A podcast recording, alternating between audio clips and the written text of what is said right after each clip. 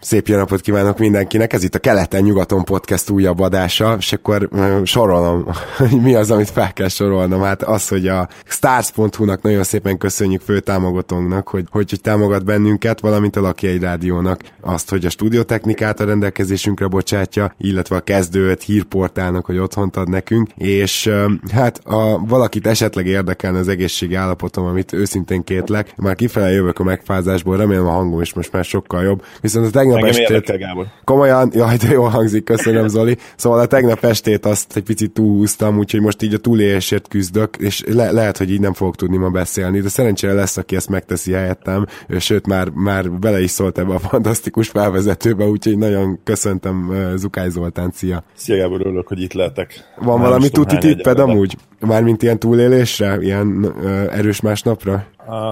A lényeg, hogy elhitt. Tehát nem működik semmi, de bármi működhet, ha elhiszed. Ennyi a, ennyi a tippem. Értem. Akkor nincs más hátra, mint hogy egy olyan valakit mutassak be az első csapatunk a Los Angeles Clippers kapcsán, akivel már több ilyen berúgás van, sikerült közösen részt vennem. Ez pedig Sára Gergely, alias a Rimbiózis-Bolgege, tehát most ilyen erősen saját ismerősi köröm felé hajlott a kezem, mert hogy egy, egy nagy-nagy Clippers szurkolóval beszélünk. Szia, Gege! Sziasztok! Szia, Gege, üdvözlök!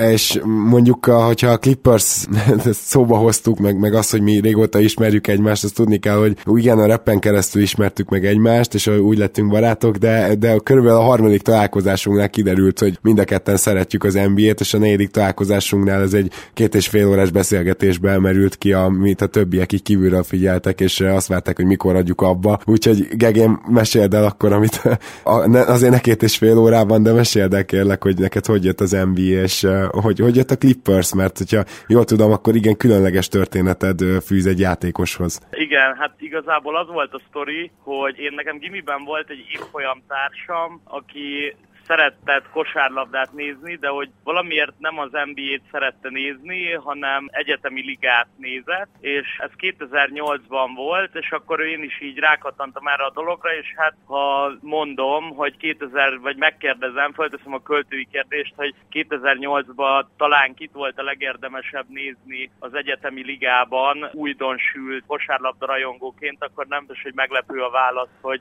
Blake Griffin volt az, aki, aki nekem tényleg ilyen human highlight reelként minden meccsen hozott valami olyan, olyan dolgot, amit én el sem tudtam hinni, főleg úgy, hogy előtte nem nagyon néztem kosárlabdát, és nem nagyon tudtam, hogy mi szánterem az igazi profi játék. És akkor, hát utána, amikor a Clippers draftolta a Griffint, akkor én, én igazából emiatt lettem Clippers szurkoló, úgyhogy ja, hát egy kicsit olyan a A, pont az előző adásban a Kóti Ádám mondta, hogy neki ugye Duncannel kezdődött a San Antonio, én nekem egy kicsit így volt Griffinnel, az ugye hozzátartozik a sztorihoz, hogy utána ugye az első évében Griffin rögtön sérült volt, de akkor én már így követgettem a csapatot, tehát úgy megszoktam a Griffin nélküli Clippers is.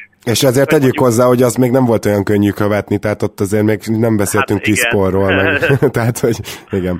Hát amúgy érdekes, tehát hogy én, én amúgy szerettem még a, a Del Negro felállásban a Clippers azért nézni, mert egy nagyon érdekes fiatal csapat volt, Gordonnal, Aminuval, Bledsoe-val, én a Baron Davis mindig is nagyon szerettem, onnantól fogva, hogy elkezdtem nézni az en bé á-t, és akkor visszanéztem az ő korábbi karrierjét, és hogy ő egy ilyen abszolút nagy karakter, szerintem az egész en bé á-nek a történetében, és uh, egy érdekes csapat volt, de hát aztán nyilván, nyilván azért Chris Paul-lal más lett a, más lett a leányzó fekvése itt az utóbbi években. Zoli? Emlékszel azokra a hónapokra, Gege, hogy egyrészt ugye milyen fogadtatás volt Paulnak, és itt már beszéltünk arról is, hogy az, hogy az előző, ugye a Lakershez történő cserebe futcsolt. Neked személy szerint milyen véleményed volt róla, mennyire követted, és hogy beindultak-e azok a vélekedések, amelyek onnantól kezdve tulajdonképpen ilyen bajnok esélyes csapatként várták a Clippers-t? Aha, hát figyelj, valami, tehát hogy én is annyira emlékszem rá, hogy akkor már ugye néztem én egy ideje az en bé á-t, tehát volt róla fogalmam bőven, hogy ki az a Chris Paul, meg hogy, hogy nyilván egy elképesztően jó irányítónak tartottam én őt akkor is, de hogy én nem gondoltam azt, ugye akkor még ráadásul, ha jól emlékszem, a de, tehát akkor még a Del Negro volt az edző, és hogy nem tűnt soha egy olyan komoly csapatnak a Clippers, még Griffinnel sem, hogy, hogy a Chris Paul őket válassza a Lakers helyett, és akkor ugye én úgy emlékszem, hogy az, az annyi volt ugye meg a sztoriból, hogy a Chris Paul Los Angelesbe szeretne igazolni, és hogy mindenki alapvetésnek vette azt, hogy akkor ő a Lakersbe megy, és nyilván én is a mindenkinek a kategóriájába tartoztam, és én, te, mármint, hogy engem, engem nagyon-nagyon meglepett, hogy, hogy, hogy a Clippers választotta, és én azt gondolom, hogy amúgy, hogyha kicsit próbálom objektíven nézni ezt a döntést, amit ugye mondjuk sok minden előzött meg, de hogyha mondjuk, tehát hogy abból próbálunk kiindulni, hogy azért a Paul nem utasította volna vissza a Clippers amúgy sem, tehát hogy szeretett volna oda menni, akkor én ezt egy nagyon jó döntésnek tartom tőle, mert egy olyan ember tűnik ki mögüle, aki szeretne, vagy szeretett volna, hát most már nem szeretne, de hogy szeretett volna egy olyan franchise-nak a része lenni, vagy egy olyan franchise-nak a meghatározó része lenni, aminek addig nem igazán volt, hát nem azt mondom, hogy nincsen történelme, de hogy, de hogy tehát amikor Chris Paul odament, akkor szerintem mindenkinek, hogyha nem is egyértelművé vált, de hogy már az mozgott a fejében, hogy itt uh, most a Clippers, tehát ez az éra, ami a Clippersnél következik, Chris Paullal és Blake Griffinnel, és akkor már azért Jordan talán alapembernek számított, és már tényleg ő is afelé ment, hogy liga elite center legyen, akkor én azt gondolom, hogy, hogy ez volt, a, ez volt a, az elvárás tulajdonképpen, hogy... Hogy egy hatalmas hogy, szintet ugrik a Clippers, mondhatjuk igen, így. Igen, igen. Tehát Chris Paul gyakorlatilag saját maga a vállára vett, vett egy olyan döntést. Most ugye óvatosan bánhatunk a döntés szóval nyilván, mert hogy ő egyszerűen ugye cserét kért, ezt tudjuk, és megmondta, hogy Los Angelesbe szeretne menni, és ugye igaz, olyan, amit mondtál, hogy ugye a két csapat közül választott, de, de tulajdonképpen az történt, hogy a Lakers-es cserét egyszerűen visszadobta a liga, mert akkor a New Orleans-nak a liga volt a tulajdonosa, és aztán ugye végül is a Clippers lett befutó, mint másik Los Angeles-i csapat. Ettől függetlenül is egyetértek veled abban, hogy, hogy Chris Paul szerette volna a franchise-t felépíteni, és, és őt lehet, hogy érdekelte az, hogy Los Angeles nagy piac, és azért akart oda menni, de ugye nem vétózta meg semmilyen módon a Clippersbe való cserélését, sőt, ugye egyszer hosszabbított is nálatok. Persze, igen, én is ezért fogalmaztam így, hogy, hogy volt emögött, tehát hogy a Paulnak a Clippers bekerülése előtt sok minden történt, de hogy, tehát, hogy valószínű a Paulnak nem volt ellenére az, hogy ő végül a Clippersbe került. És um, hogy emlékszel egyébként az ezt követő időszakra, mert ugye először is volt a Lab City, és, és tulajdonképpen az első évben ilyen nagyon hú de jó volt, és aztán többet ártott egy kicsit a Clippersnek, mint használt, mert hogy, mert hogy a következő években gyakorlatilag ki kellett fejlesztenie valahogy a csapatnak egy ilyen, ilyen bajnokesélyeshez közeli gárdát, amiben nem a Lab City fért bele valójában, hanem sokkal jobb védekezés, illetve, illetve sokkal jobb Griffin, ott is ki kellett munkálni, Chris Paul is még tovább fejlődött, tehát hogy volt az egésznek az elején egy ilyen, jól van gyerekek, úgyse jutunk rájátszásba, de dobálgassuk az alliupokat, vagy éppen hogy bejutunk, abból, abból átment egy ilyen olyan csapatba, akit minden évben a második körbe vártál. Hát igen, hát um, annyi, tehát hogy én, nekem az a véleményem, hogy az igazi Lob City az, tehát a, amikor csak ez volt, kizárólag az volt a jelszó, hogy Lob City, az még a Baron Davis-es időszakban volt szerintem, és amikor jött Chris Paul, akkor ez folytatódott, és szerintem volt ennek egy arany középútja, és én pont ezért is követtem tovább a Clippers, mert uh, én nekem, mint egy olyan embernek, aki viszonylag későn szerette meg a kosárlabdát, és én soha nem voltam a kosárban, vagyis nem soha nem voltam, hanem sok ideig nem voltam a kosárlabdában egy ilyen nagyon statsheeteket bújó ember, vagy nagyon a dolgok mögé néző ember, hanem én inkább azt néztem, hogy milyen a játék. Én nekem nagyon tetszett az, hogy a Clippers egy olyan látványos támadó játékot uh, tudott bemutatni, ami szerintem akkor a ligában, tehát ez a, mondjuk azt, hogy a kétezer-tizenháromtól kezdve talán szinte páratlan volt egy pár évig az, hogy ennyire látványos támadó játék legyen valahol, vagy ilyen értelemben látványos, tehát hatalmas zsákolások, nem tudom, tényleg szinte amikor a Clippers játszott, garantálható volt, hogy az en bé á pont com top ötjében vagy top tízében lesz egy Clippers játék, mert annyira, annyira minden meccsen, minden meccsen látványos dolgok történtek, és aztán igen, hát nyilván igazad van, hogy ez aztán nem vezetett eredményességre, és onnantól elkezdett átalakulni a csapat, és hogyha már beszéletek erről, már off-season van, én azt gondolom, hogy most jutott el oda a franchise és Chris Paul is, hogy az is látszott, hogy ezzel az átalakult játékkal sem tud ez a csapat, vagy ez a mag igazán hatékony lenni, sem egészséges nem tud maradni, de ez egy másik kérdés, de hogy nem tud egyszerűen a playoffban, a második körön nem képes tovább jutni ez a csapat, és én azt gondolom, hogy a, talán furán hangzik, de én azt gondolom, hogyha Paul hosszabbított volna, se lenne ez máshogy. Tehát ugyanúgy nem beszélhetnénk contender, vagy ugyanúgy nem beszélhetnénk színvárományosról, színvárományosként a Clippersről, hogyha Paul hosszabbított volna. Érdekes volt, hogy említetted ezt a kétezer-tizenkettő és kétezer, vagy kétezer-tizenhat közötti időszakot, amikor uh, teljesen világos volt, hogy mi, mi a Clippersnek a, a játéka, és valahogy mindig, bár akkor se jöttek az eredmények, eredmények, hogy mondtad is, a második körnél nem tudhatok tovább jutni, de valahogy mégis azt éreztem, hogy, hogy a koncepció azért a helyén volt, és, és a csapat egység az, az szinte végig jó volt helye közzel. Viszont ebben a szezonban úgy éreztem, nem tudom, hogy majd megerősíted-e ezt, vagy megcáfolod, hogy ez mintha kicsit megtört volna, és külföldi fórumokon több olyan véleményt is olvastam Clippers szurkolóktól, hogy bizony Paul a hihetetlen advanced statjai ellenére is tulajdonképpen már kicsit valahogy visszafogta ezt a Clipperst, és, és már nem élvezték annyira a játékot mellette a csapattársak, és egyébként ezt megerősítette ugye Reddick is, aki konkrétan lenyilatkozta, hogy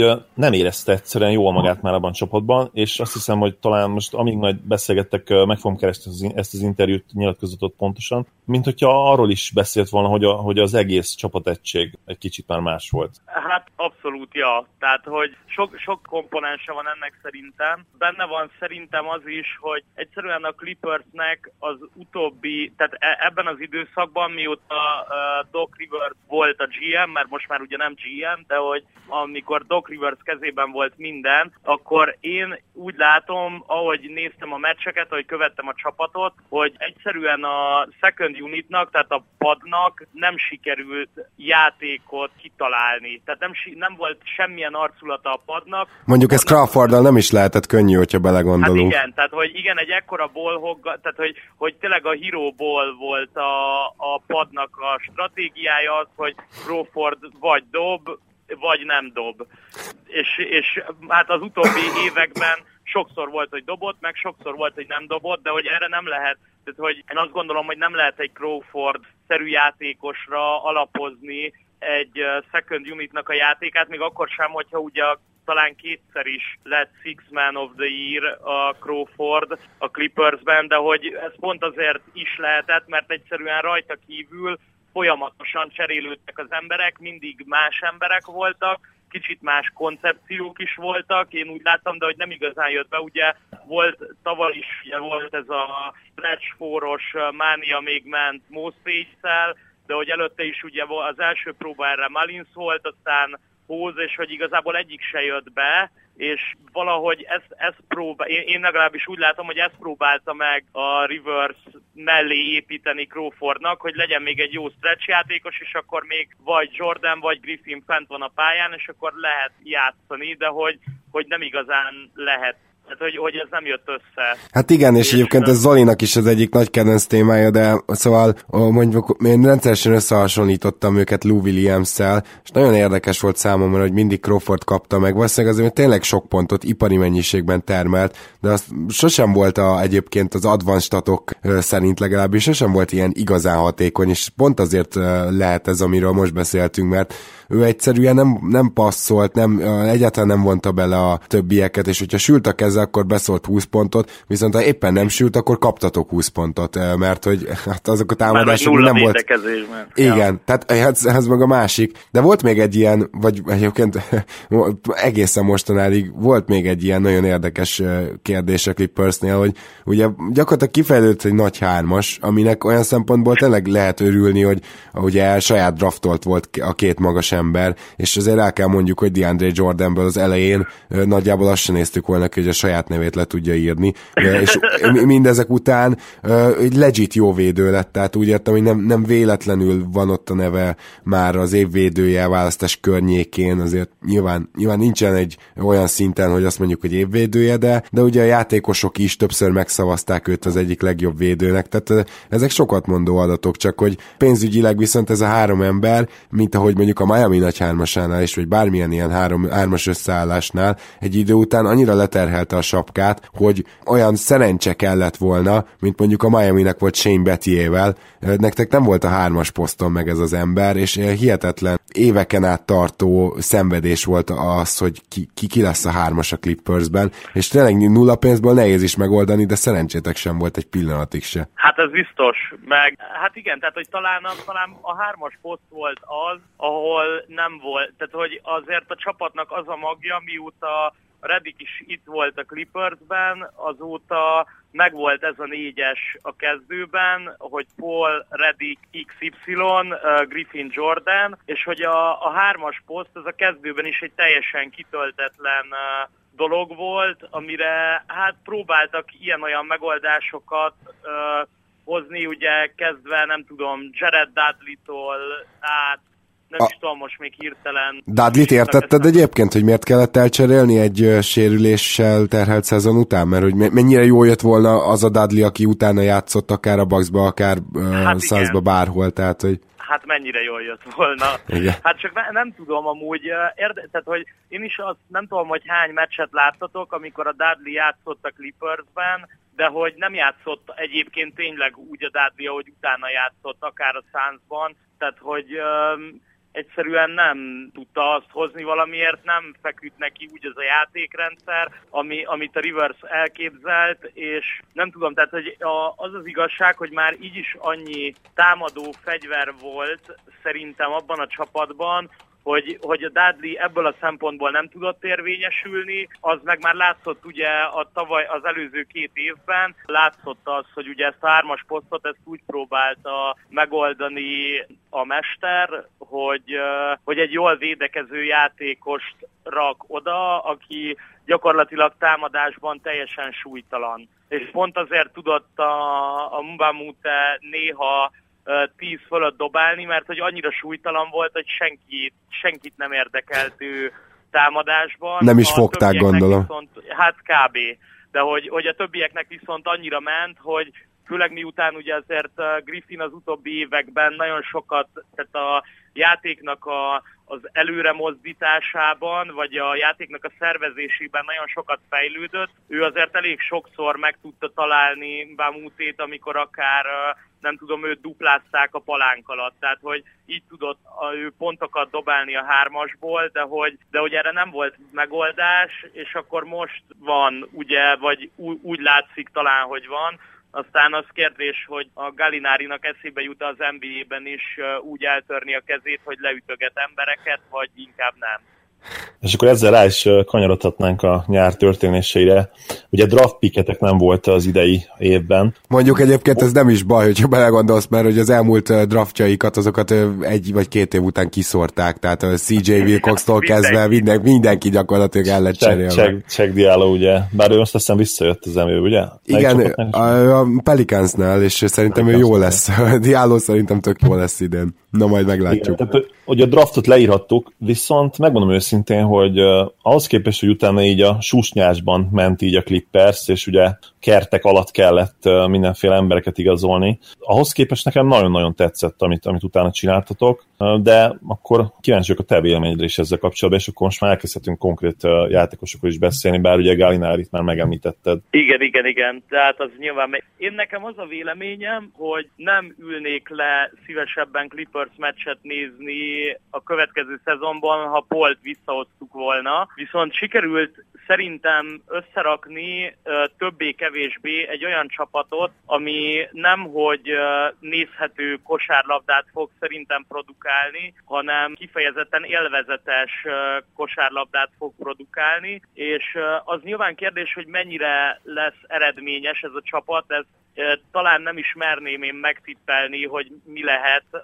Tehát tényleg onnantól kezdve, hogy egy hatalmas flop lesz ez az év, és nem jutunk be a rájátszásba mondjuk, azt is el tudom képzelni, hogy akár top négy seedben legyünk, hogyha úgy áll össze ez a csapat, és egészségesek tudnak maradni azok a játékosok, akiknek, akik amúgy nem tudnak általában egészségesek maradni, nyilván itt főleg a célkeresztben Griffinnel és Gallinárival. Úgyhogy teljesen egyetértek veled, szerintem a Polnak a helyzetéből is a lehető legtöbbet hoztuk. Van ez az Irvinges dolog, ami nyilván ezt megkérdőjelezhetné, mert az, tehát írták több helyen, hogy le, hogyha az Irving korábban mondja, hogy, hogy ő szeretne trédet és szeretne eljönni Clevelandből, akkor lehet, hogy inkább oda próbálták meg volna valahogy betuszkolni a Polt, de hogy én nem sajnálom amúgy, hogy ez nem így történt, és ami érdekes, meg amit szerintem nem jön sok helyen szóba, meg mi se beszéltünk róla eddig, hogy szerintem Pollal, amit igazán elvesztett volna a csapat, az az, hogy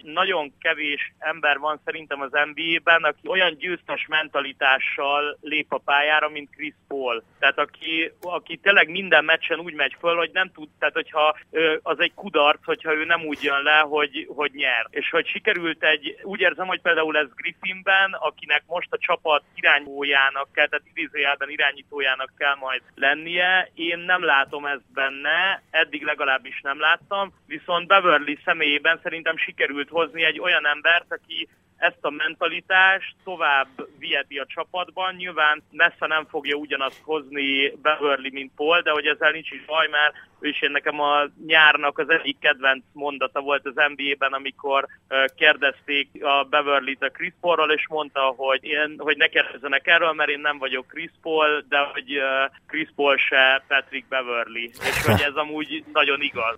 Ugye teljesen más típusú játékosok. Alapból Chris Paul egyébként elképesztően jó fej volt ezzel az egész szellel, hogy intézte, hogy nem csak bejelentette a Clippersnek, hogy ő elmegy, hanem meghosszabbította, ugye belépett az utolsó évébe, pedig simán kapott volna ugye maxot a piacon, tehát gond nélkül, és azért, hogy el tudják cserélni. És ezt szerintem nagyon kevés játékos teszi meg, és a győztes mentalitás mellett azt is elárulja nekem, hogy, hogy igazán szerette azt a csapatot. De egyébként ettől függetlenül az a csere azzal nem járt rosszul a Clippers, és én kifejezetten szeretem azt, hogyha ellenértékben kap az ember fiatalt is, és ugye ebben az esetben a így főleg volt. A Clippersnél.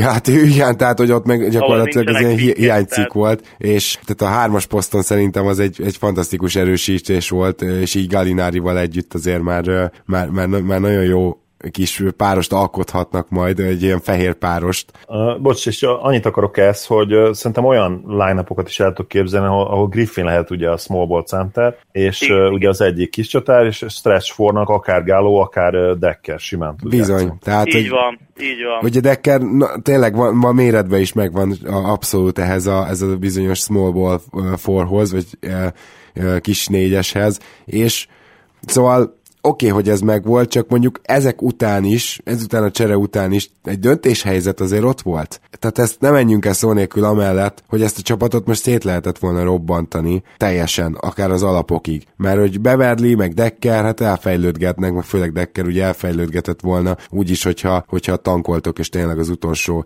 helyeken vagytok, mert, mert lett volna játékideje, lett volna lehetőség. A másik döntés pedig az volt, hogy valamilyen bravúr folyamán, folytán megpróbáljuk egy picit Polt is még pótolni, ugye erre volt egy kísérlet és majd meglátjuk, mennyire lesz eredményes a rendkívül jól passzoló Teodoszics, illetve akkor már, ha ebből a pénzből megpróbálunk valahogy varázsolni úgy, hogy, hogy egy hármast is hozzunk, aki kezdőszintű az en bé á-ben, és ez Gallinárinak a nagy szerződése, plusz Griffint egy max szerződéssel hoztátok vissza, tehát itt egyértelmű döntés született, és arról akarlak megkérdezni, hogy te bontottad volna a csapatot, vagy jobban örülsz neki, hogy most még egy két-három évig ismét gyakorlatilag az első-második kör között lesztek, mert nyilvánvaló kapásban emellett a Warriors mellett nem is számított másra az ember. Hát figyelj, én örülök neki, hogy, hogy nem lett robbantás. Tehát én, az az igazság, hogy szerintem ez egy nagyon új, új csapat, ami, ami nagyon kíváncsivá tesz embereket, akik szeretik az en bé á-t, hogy mire lesznek képesek ezek a játékosok együtt. Oké, elment Reddick, aki azért egy nagyon fontos eleme volt a játéknak, de Paul nélkül Reddick se biztos, hogy annyira tudott volna jól működni. Az például érdekes amúgy, hogy Gallinári ugye tavaly a denveri karrierjének a legjobb tripla százalékát hozta, tehát ő abszolút egy kinti fegyver is tud lenni, és ahogy ti is utaltatok rá, abszolút négyesben tud játszani akár stretch four-t, és jött Teodoszics, aki pedig szerintem, én bevallom őszintén, hogy én nem nagyon követtem az európai kosárlabdát, tehát én megnéztem egy csomó highlight reelt Teodoszicsról, meg ilyen vé es, tehát hogy nagyon sok mindent megnéztem róla, és hogy tényleg az a benyomásom, hogy, hogy a Clippersnek ezt a legacy-ját, hogy, ami azért még az utóbbi években is megvolt, hogy a szezonban az öt legszebb játékból bemutassunk mi legalább egyet, arra ez egy alkalmas csapat ezzel a felállással. Tehát, hogy Teodoszics szerintem, hogyha működni fog, akkor olyan újszerű passzjátékot fog megmutatni az en bé á-ben, amit nagyon kevesen csináltak eddig igazán profin szerintem. Hát nyilván, és, és az utóbbi években meg aztán szerintem végképp egyre, egyre fogynak el a, a látványosan, az igazán látványosan passzoló emberek, úgyhogy, úgyhogy szerintem szemedgyönyörködtető lesz a játék mindenféleképpen. Én nagyon örülök annak, hogy Griffin nem hozta meg azt a döntést, hogy inkább elmegy, mert azt gondolom, hogy lett volna helye, ahova tudott volna menni, és akár... Hát a Miami Heat azt szerintem egészen biztosan ajánlotta neki a maxot. Most csak, hogy egy hát csapatot mondjak. Ja, de hogy, hogy én annak is nagyon örülök, hogy maradt, és hogy ő hajlandó a, a vállát. Tehát, hogy innentől szerintem egyértelmű, úgy, hogy nincs a Big Three, szerintem egyértelmű, hogy Griffin az, tehát, hogy ha Jordant én nem venném ide, szerintem Griffin a franchise player, és ő is szerintem kíváncsi arra, hogy el tudja vinni a, tulajdonképpen a hátán ezt a csapatot, úgyhogy olyan kiegészítő emberek vannak mellette, akik nyilvánvalóan uh, alá és mellette nagyon jól fognak tudni dolgozni. Úgyhogy lehet, hogy, lehet, hogy nem fog gyűrűt nyerni a karrierje során uh, Griffin, viszont biztos, hogy vissza fogják vonultatni a mezét Los Angelesben. Tehát nem ez, ez egészen valószínűleg lehet, hogyha eligazolt volna, még, még talán akkor is megtörténtett volna ez, bár, bár talán akkor nem, ugye ilyen hat-hét szezont húzott volna le, akkor álltok, sőt talán annyit se lehet, hogy csak ötöt, hogyha ugye kiszedjük az elsőt. Teodoszicsra visszatérve, ha csak és kizárólag a passzjátékot nézzük, akkor talán még azt sem túlzás kijelenteni, hogy ő jelen pillanatban a világ legjobb játékosa ebből a szempontból. Védekezésben nyilvánvalóan lesznek problémák, gyűrű támadást illetően is, tehát ő, ő nem nagyon fog tudni betörni az en bé á-ben komolyabb atléták ellen, maximum zárással, hogyha, hogyha konzisztensen be tudja dobálni a tripláit, és az esetleg megnyitja előtte. Az biztos, hogy ami a játék szépséget illeti, és amiről beszéltél is, azt én is abszolút alátámaszthatom, mert nekem egyébként nagy kedvencem, egyik nagy kedvencem Teodoszics Európából, és azt ő biztos, hogy fogja tudni kamatoztatni az en bé á-ben is, sőt, megkockáztatom, hogy talán ott még több helye lesz ezek, ezekre a flick-flakos passzokra, mert ugye azt hiszem, hogy talán lehet, hogy a pálya is egy picivel nagyobb, de erre nem esküdnék meg, de az biztos, hogy hát ugye sokkal több a fast break, és ugye kicsit a szabályok is arra vannak, hogy ezt ugye a space and pace játékot, és, és emiatt biztos, hogy több helye lesz, ráadásul jobb atlétákat is tud majd kiszolgálni, úgyhogy biztos, hogy ezt várhatjuk. Gallináról is beszéltünk, mert ugye akkor Griffint kell még beszélnünk. Én abszolút egyetértek azzal a gondolatoddal is, hogy, hogy jó, hogy maradt, és tényleg most bebizonyíthatja, hogy, hogy egyedül tulajdonképpen mind franchise player mire tud menni. Viszont, viszont a szerződéséről beszélünk egy kicsit, akkor szerinted az ő szerződéssel nyilván meg kellett neki adni a maxot. Mennyire lehet mondjuk a negyedik, ötödik évben bajos, illetve Gallinári? Gallinári meg ugye három év, hatvanöt millió, jól emlékszem? Igen. Szóval azért ez, ez is egy picit durva szerződés egy olyan játékosnak, aki hatvan meccsnél többet hosszú évek óta nem töltött a parketten egy idényben. Hát pont az előző évben hatvanegyet. Oh.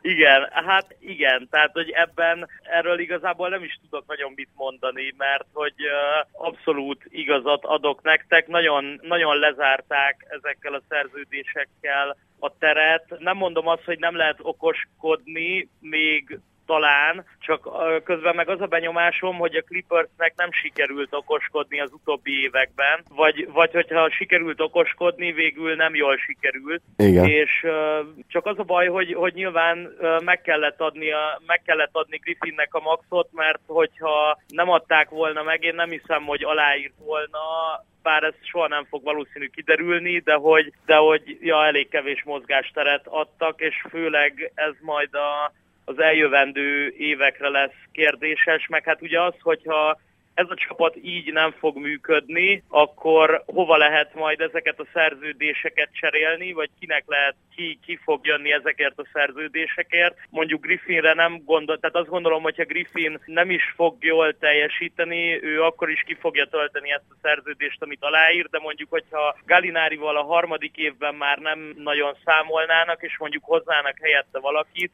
akkor kérdés, hogy hova lehet majd eldílelni őt, hogyha nem fog neki menni a Clippersben. Hát nem tudom, ez, ez érdekes lesz. Még ugye, ugye Jordannek is azt hiszem van még egy player optionja a következő évre. Tehát ez gyakorlatilag azt jelenti, hogy ő is lejáró lehet a következő év végén, nem? Igen, igen, igen. igen. Mert hogyha ő ugye nem lép bele ebbe a player optionbe, akkor, akkor azt még majd szépen meg kell toldani. E, és hát emellett nem menjünk el amellett sem, hogy ugye a családban maradt egy ilyen tíz milliós szerződés is, mert mint évi tíz milliós emlékeim szerint, szóval az sem sokat segít. Hála jó Istennek! Hogy mi, bocs, mi a kérdés? Csak nem, nem, csak hogy, csak hogy tényleg, hogy ez az Austin Rivers szerződés, ez uh, szerintem Szerintem még a mai emelkedett sapka mellett is sok. Tehát egyszerűen a srácnak minden ötödik meccsen vannak ilyen jó beugrásai, de egyébként mondjuk úgy, hogy eléggé hátráltatja időnként a Clippers-t. Legalábbis Chris Paul-lal együtt mindenképpen ezt érezte az ember. Teljesen egyetértek veled. Igen, tehát hogy, hogy Riversnél a legnagyobb baj nyilván az a konzisztencia, ami neki nem jön egyszerűen, tehát hogy ő nem tud minden meccsen hasonlóan jól teljesíteni, hanem valamikor eszméletlen, tényleg voltak olyan meccsek idén is, amikor eszméletlenül játszott, huszonhat-huszonnyolc pontokat dobált, mit tudom én, hetven százalékos uh, field goal, tehát egy hetven százalékkal, és voltak olyan meccsei, amikor meg semmi. Uh, én is nagyon nagy, tehát hogy túl nagy egyszerűen ez a szerződés, amit ő kapott, ahhoz képest, hogy mennyit tesz hozzá a csapat játékához. Viszont azt láttam én tavaly, hogy vannak dolgok, amikben sokat fejlődött, tehát egyre, egyre jobban tör be, egyre biztosabban dobja be az üres triplákat, amiket néha... néha azért még mindig, mindig kihagyogat, de hogy meg, meg hogy vannak ezek a stepback triplái, amik teljesen érthetetlenek, hogy miért, miért dobálja, amikor nem megy, de hogy... Hát igen. Kicsit ez a Jamal Crawford hatás lehet, vagy nem is tudom. Lehet.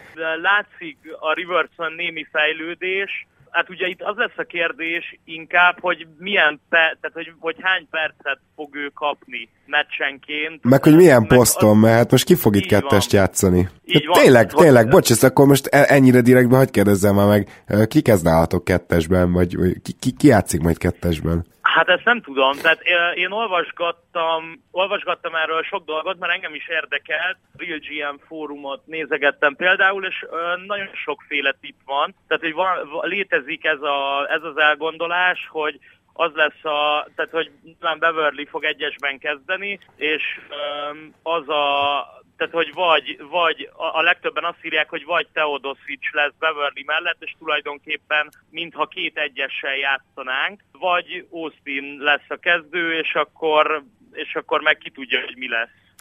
Azért mondjuk itt a nagy erősítések közepette ez a poszt egyértelműen kimaradt, persze, hogyha... Így van. E, igen, tehát, hogy abból a szempontból mondjuk érdekes, hogy mondtátok ti is, már említettük Lou Williams, és ugye Lou Williams ott van kettesben, ő nyilván a padról fog jönni. Igen, tehát világ életében a padról jött, nem fogod berakni a kezdőbe, így van, így van. Persze, persze, de hát, hogy igen, tehát, hogy inkább a percek, inkább az a kérdés szerintem, hogy ki, ki hány percet fog kapni, de én, én amúgy azt gondolom, hogy a papa berakja Austint a kezdőbe. Megőrülök. És úgy fogunk kezdeni. Hát, igen. Minden háborúban vannak áldozatok. Ha, ha valahol ezt talán segített egyébként viccesen, az lehet, hogy pont a védekezés lehet, mert ha, ha valahol tényleg fejlődött Austin barátunk, akkor szerintem az a védő oldal volt mindenképp. És ahogy említetted, ezek, ezek a triplái támadásban ilyen ad-hoc jelleggel, hát az még mindig nem az ő játéka, fogalmazunk finoman. Ha már felmerült a védekezés, mi a véleményed neked, neked erről a témakörről? Gábor eléggé kritikusan látja őket, erről beszéltünk már a korábbi podcastok egyikében, vagy lehet egy több adásban is. Én igen, nem én ilyen százharminc-százhuszonötös győzelmeket, meg vereségeket prognosztizálok a Clippers egész szezonjára konkrétan, tehát... Igen, ja. Ugye volt valami fogadásunk is erről, ha jól emlékszem, Gábor, azt majd... Majd kiszakeressük. Valaki emlékszik rá, vissza kell keresni. Szerintem egy Beverlyvel és egy DeAndre Jordannel már fel lehet húzni egy hát ilyen átlag körüli védelmet, főleg úgy, hogy egyébként Gallinári csapatvédőként nem rossz, Teodoszics nyilvánvalóan borzasztó lesz, ez teljesen egyértelmű, igen. De Decker sem annyira nagyon hulladék szerintem a védő oldalon, plusz akkor még, ha jól emlékszem, Bámút is talán még nálatok van? Nem. Nincs-e? Nem, ő most írt alá. Wesley Johnson sem annyira rossz védő azért. Szerintem egy, egy átlagos, vagy nem is átlagos, ilyen tizennyolc-huszadik hely környéki védekezés szerintem össze lehetne rakni ezzel a, ezzel a kerettel. Hát szerintem is össze lehetne rakni. Kérdés ugye az, hogy, tehát, hogy az az igazság, hogy ez az utóbbi években sem sikerült, és nem biztos, tehát hogy, hogy nem voltak rosszabb emberek a védekezésben. Szerintem tehát körülbelül uh, hasonlóan volt alkalmas a védekezésre a tavalyi évi csapat, mint az ez évi.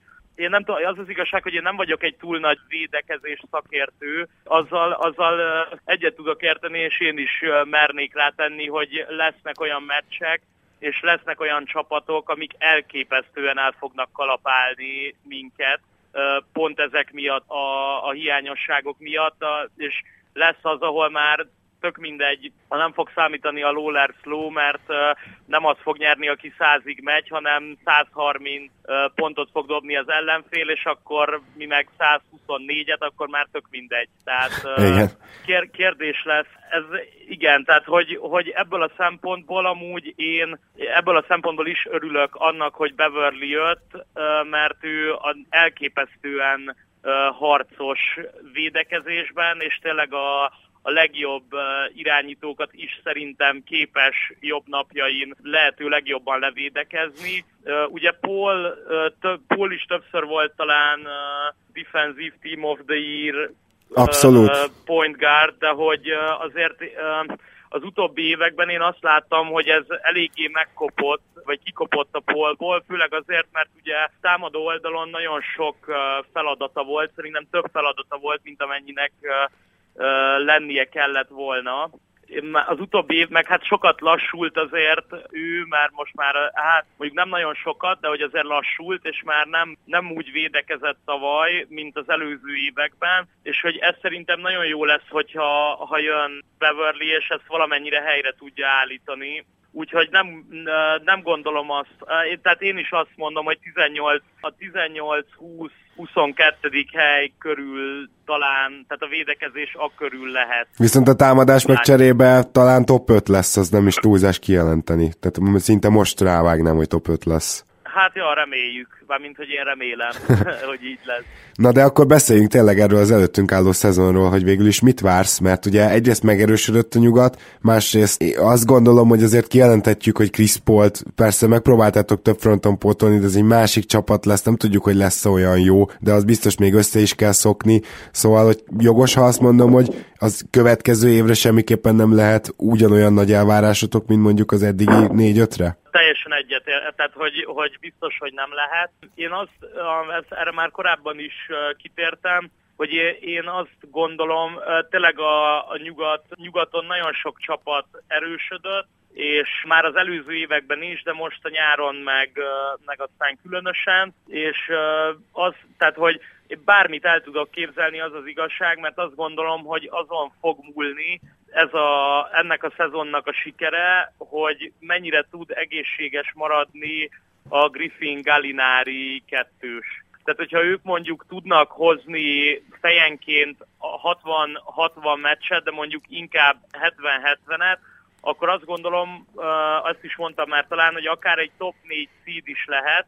Elvárásként szerintem abszolút szerepelhet az, hogy legyen rájátszás, tehát hogy legyen playoffba jutás, és szerintem ez egy reális elvárás is lehet, és talán még érdekesebb lenne amúgy, ha inkább ilyen öt-hatodik, én, én, én akkor szeretném a legjobban ezt a szezont, ha egy öt-hat vagy akár hetedik seedre jutna be a csapat, és egy kicsit a másik oldalról menne neki a playoffnak. Tehát nem a homecourtról menne neki, hanem úgy, úgy kéne neki menni a playoffnak, hogy többet kell tenni azért, hogy tovább jussanak, mert azt gondolom, hogy ez a csapat fog tudni meglepetést okozni. Azt azért nem mondom, hogy, hogy a Golden State-nek, de például a Spursnek szerintem nem mondom azt, hogy, hogy tovább tudna jutni mondjuk ez a csapat egy egészséges maggal a Spurs ellen, de egy hét meccset szerintem ki tudna húzni, és meg tudná fingatni az utolsó meccsen is a Spurs-t, hogyha jól összeáll.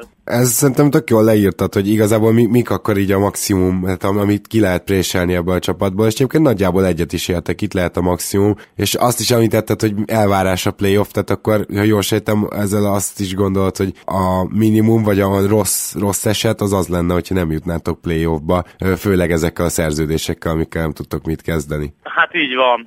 Hmm. Akkor, akkor azért beütne egy kicsit a klak szerintem. Azért, Bár, igen, lehet, hogy a sérülések veszik el majd ezt a playoff lehetőséget, és tudod, akkor meg mindig van mire hivatkozni. Szerintem ezt te Clippers drukkerként mindenkinél jobban tudod, mert hát Duck Rivers sem, Duck Rivers sem szokta azt mondani, hogy hát nem hivatkozok a sérülésekre, hanem mondjuk ennek az ellenkezőjét. Igen, mindig, mindig van mire hivatkozni. Igen. Hát mondjuk érted, igen, csak hogy tényleg ez azért pekhes, mert nem tud, tehát a, az előző két évi playoff az tényleg arról szólt, hogy nagy elvárásokkal belefutottunk, és ugye a Griffin mindkettőbe tropára ment, és onnantól fogva idén se volt kérdés az, hogy az első körben fogunk kiesni. Igen, pedig hogy... végre valahára nem Clippers Memphis volt a playoffban, tehát az elmúlt két évben az megkímélt minket ettől a, általában hétmeccses elképesztő darálótól, amit ez a két csapat összehozott éveken át.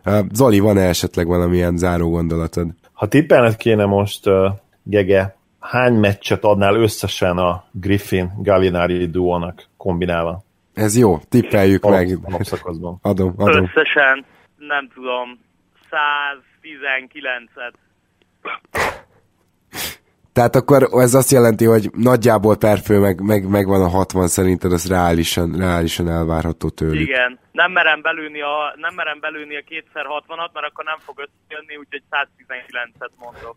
Akkor a, már most előre közlöm, hogy a mai adásnak a kódszáma, amit a végén beírhattuk, majd száztizenkilenc lesz, és nagyon szépen köszönöm, Gergely, nem csak úgy megadtad ezt a számot, hanem hogy a Clippers nyarát is át tudtuk beszélni, és hát most, most hogy végre esetleg egy-két fiatal is csatlakozott a kerethez, illetve egy újraformálódó keret van. Remélem, hogyha éppen Clippers-szel kapcsolatban szeretnénk majd információkat kérni, akkor rendelkezésünkre állsz majd a szezon alatt is. Ez így van, és nagyon-nagyon köszönöm, hogy itt lehettem és beszélhettem, és a további megkereséseket is előre köszönöm, hogyha úgy alakul. És mondjuk most nagyon sokat nem árulhatunk el ugyan, de a te, hangod még, te hangodat biztosan fogjuk még hallani ebbe a podcastben, jól mondom, igaz? Így van, így van, de az legyen meglepetés. Oké, okay. Rendben van, akkor köszönjük szépen, hogy itt voltál, szia! Én köszönöm. Én is köszönöm, Gege, hogy elfogadtam a meghívást, szia!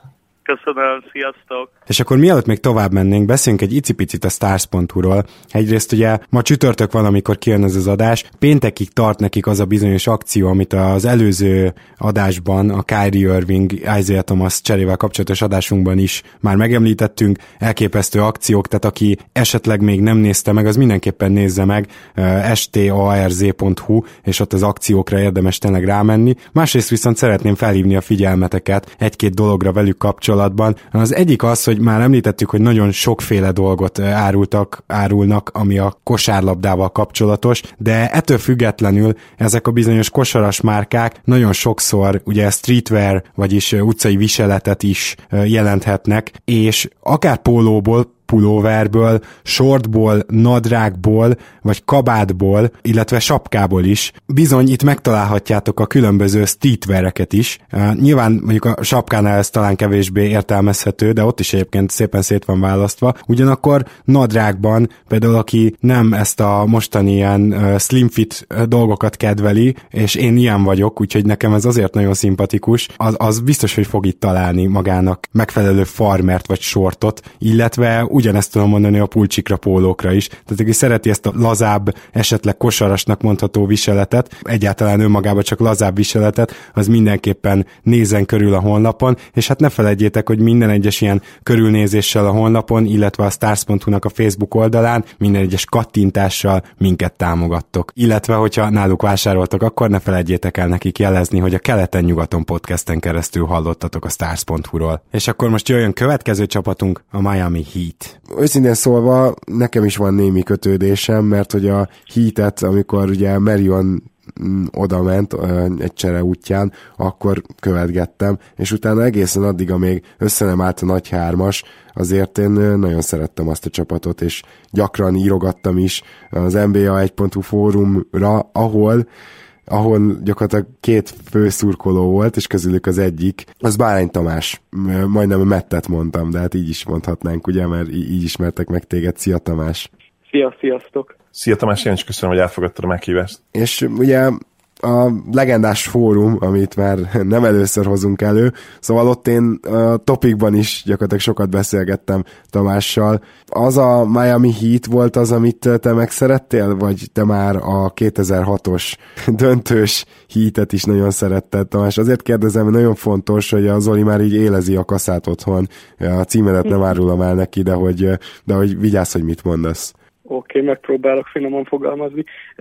Amúgy egy másodperces kitérő, hogy a metre is nagyon hallgatok, mert jó pár haverom így szólít, de ezt most így tegyük félre. A kétezer-hat az nekem már igazából ilyen hosszú, tehát úgy hosszú idő, hogy én sokkal korábban kezdtem el a hittel. Tehát nem is a hittel, hanem igazából Alonzo Morninggal foglalkozni, mert hogyha visszagondolok arra, hogy, hogy mi volt az első dolog, ami így megfogott az egész csapatba, vagy Morning játékába, akkor ugye, tehát a, ő egy ilyen alacsonyabb center volt, aki viszont így az egész ligát blokk szinten, tehát védekezés szinten dominálta, és ez így nekem akkoriban nagyon megtetszett. Bár akkor, tehát így a kilencven-kilencvennyolc körüli időszakról beszélek, amikor ő a Miami-ba toppon volt. Tehát volt olyan szezon, amikor öt blokkot átlagolt egy hónapban. Ezért és... ezt, ezt most uh, Whiteside-nak volt hasonló hónapja, de most a jó ideig nem láthattunk hasonló teljesítményt, szóval ez tényleg ilyen történelmi mértékben mérhető, amit ő tudott. Bocsánat, hadd közben, hogy, hogy miért átlagolt ennyit, ugye, ahogy említette Tamás, ugye akkor Matt, nevezzük Mattnek, a félig meddig így megkért minket, burkoltam, hogy a alacsony termete ellenére iszonyatos wingspanje volt, úgyhogy az egyik becerem lassan már nekem lehetne ilyen wingspan Zoli, mert mindig szoktam emlegetni a játékosok karfesz távolságát, számomra az egyik legtöbbet mondó adat, és ugye Morning az egyik, egyike volt azoknak a játékosoknak, akik azért is tudtak centert játszani, még egyébként egy olyan érában is, ahol még a mamutok ugye nem haltak ki, mert elképesztő karfesztávolsága volt a, a csávónak.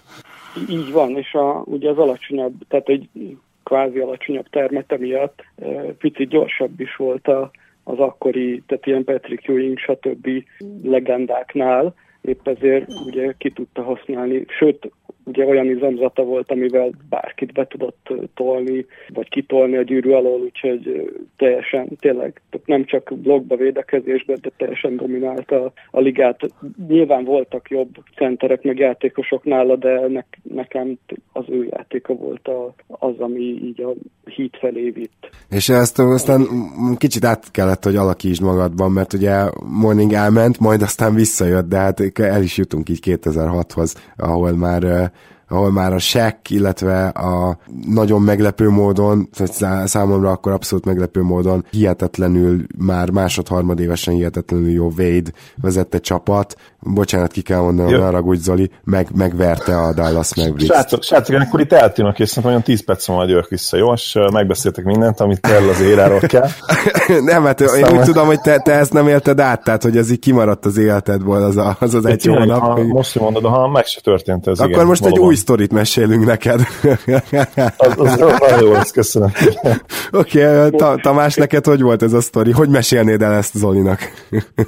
Zolinak úgy, hogy ne legyen belőle gond? Nem, bárhogy, ahogy csak gondolod, majd Zoli lehet, hogy félrehúzódik. Mondtam Gábornak, hogy nekem évekig ugye pé té es dé-m volt utána, tehát ez a poszttraumatikus, nem tudom, disorder valami.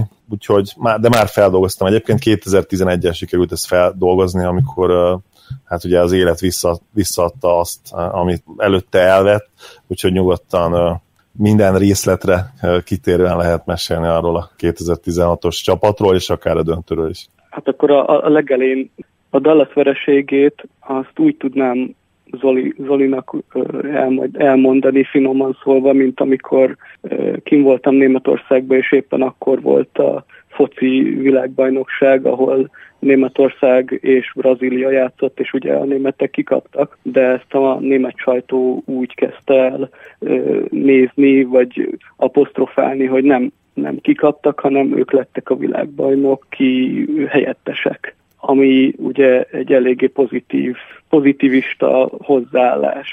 Úgyhogy a, a em e ef akkori szurkolóinak is lehet, hogy érdemes volna, volna egy ilyen. Kevés olyan... Bár akkor elmondtad volna ezt nekem, mert, mert lehet, hogy egyébként segített volna, ugye ez a félig, félig van teli a pohár, tipikus esete lehetett a németeknél, ami fura egyébként számomra, mert ilyen kicsit ilyen maximalista nemzetnek tűnnek, és hát ugye tudjuk, hogy a, a foci, mint ahogy Brazíliához és mondjuk Olaszországhoz hasonlóan náluk is gyakorlatilag vallás.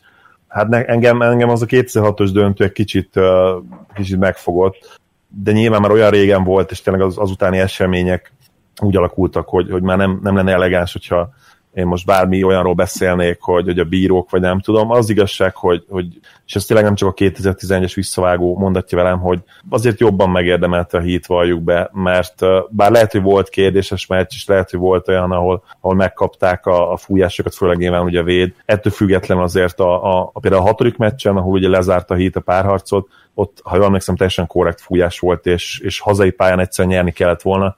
Az elején azt hiszem vezetünk is tizenöt-tizenhét ponttal, meg kellett volna nyerni ezt a meccset, és akkor egy hetedik mindent eldöntő meccs lehetett volna. Nem tudták megtenni, úgyhogy teljesen, teljesen megérdemelt volt ez a bajnoki cím, azt kell, hogy mondjam így utólag. Az ezt követő időszak viszont másról szólt, és én meg, meggyőződésem, hogy ami kétezer-hat és kétezer-tíz között történt a Miami Heattel, az az az időszak, ami megmutatja azt, hogy Wade mekkora játékos, és hogy milyen nagy játékos volt. Mert ő neki nagyon hamar ütött be a prime időszaka, és gyakorlatilag ez volt az, ahol a kétezer-kilences évre konkrétan emlékszem, hogy biztos vagyok benne, hogy azért nem kapott igazán komoly consideration, megfontolást arra, hogy em vé pé lehessen, mert csak ötödik lett keleten a Heat, de olyan űrszezont hozott, és emellett védekezésben is, én szerintem a liga talán legjobban védekező periméter játékosa volt akkor. Kicsit én mindig sajnáltam, és utólag is sajnálom, hogy ebbe az időszakban ilyen rosszul sikerült draftokkal, meg Michael Beasley-kkel, meg ilyenekkel kellett szórakoznia, és szinte egyedül vitte be a hátán a Miami Heatet a rájátszásba évről évre. Ez az időszak nekem egyébként nagyon kedves, és azt a védet, azt sosem felejtem el. Te ezt az időszakot itt két bajnoki cím között hogy élted meg? Bocsánat, miért, mert válasz egy kis adalékhez. Sokan azt a Wade peak szezont, mert hogy ez volt a peak, tehát a legjobb szezonja, top tíz all-time-ba rakják, tehát egészen elképesztően magas helyen van, és hogyha megengedték egy ilyen, én azt gondolom, hogy az a szezon sokkal jobb volt, mint Westbrook idei em vé pé szezonja, tripla-dupla átlag ide vagy oda. Azt gondolom, hogy az a kétezer-kilences Wade egyértelműen jobb játékos volt, és talán még fontosabb játékos is a csapatának, mondjuk talán ez nem igaz, de ez biztos, hogy jobb játékos volt, mint a, mint a tavalyi, vagyis a kétezer-tizenhat-tizenhetes Westbrook. Én arra emlékszem, amit Shaquille O'Neal mondott, hogy amikor ők bajnokok lettek, tehát hogy ő oda került, és az a löket kellett, hogy bajnokok legyenek, akkor ő mondta, hogy ez igazából Wade csapata, tehát hogy Wade volt az, kit amúgy én nagyon szerettem, mint játékos, akinek a segítsége nélkül ugye ez, ez nem jöhetett volna össze, és ugye utána később is, ahogy mondtátok is, a hátán vitte a csapatot, de igazából én, én Petra térnék kicsit, vagy hát nem kicsit, mert ugye ő, ő általa lett az, hogy Shaquille O'Neal került, aztán még jó pár veterán ugye be tudott szervezni, aztán ugye későbbiekben ugye megint csodát tett kb.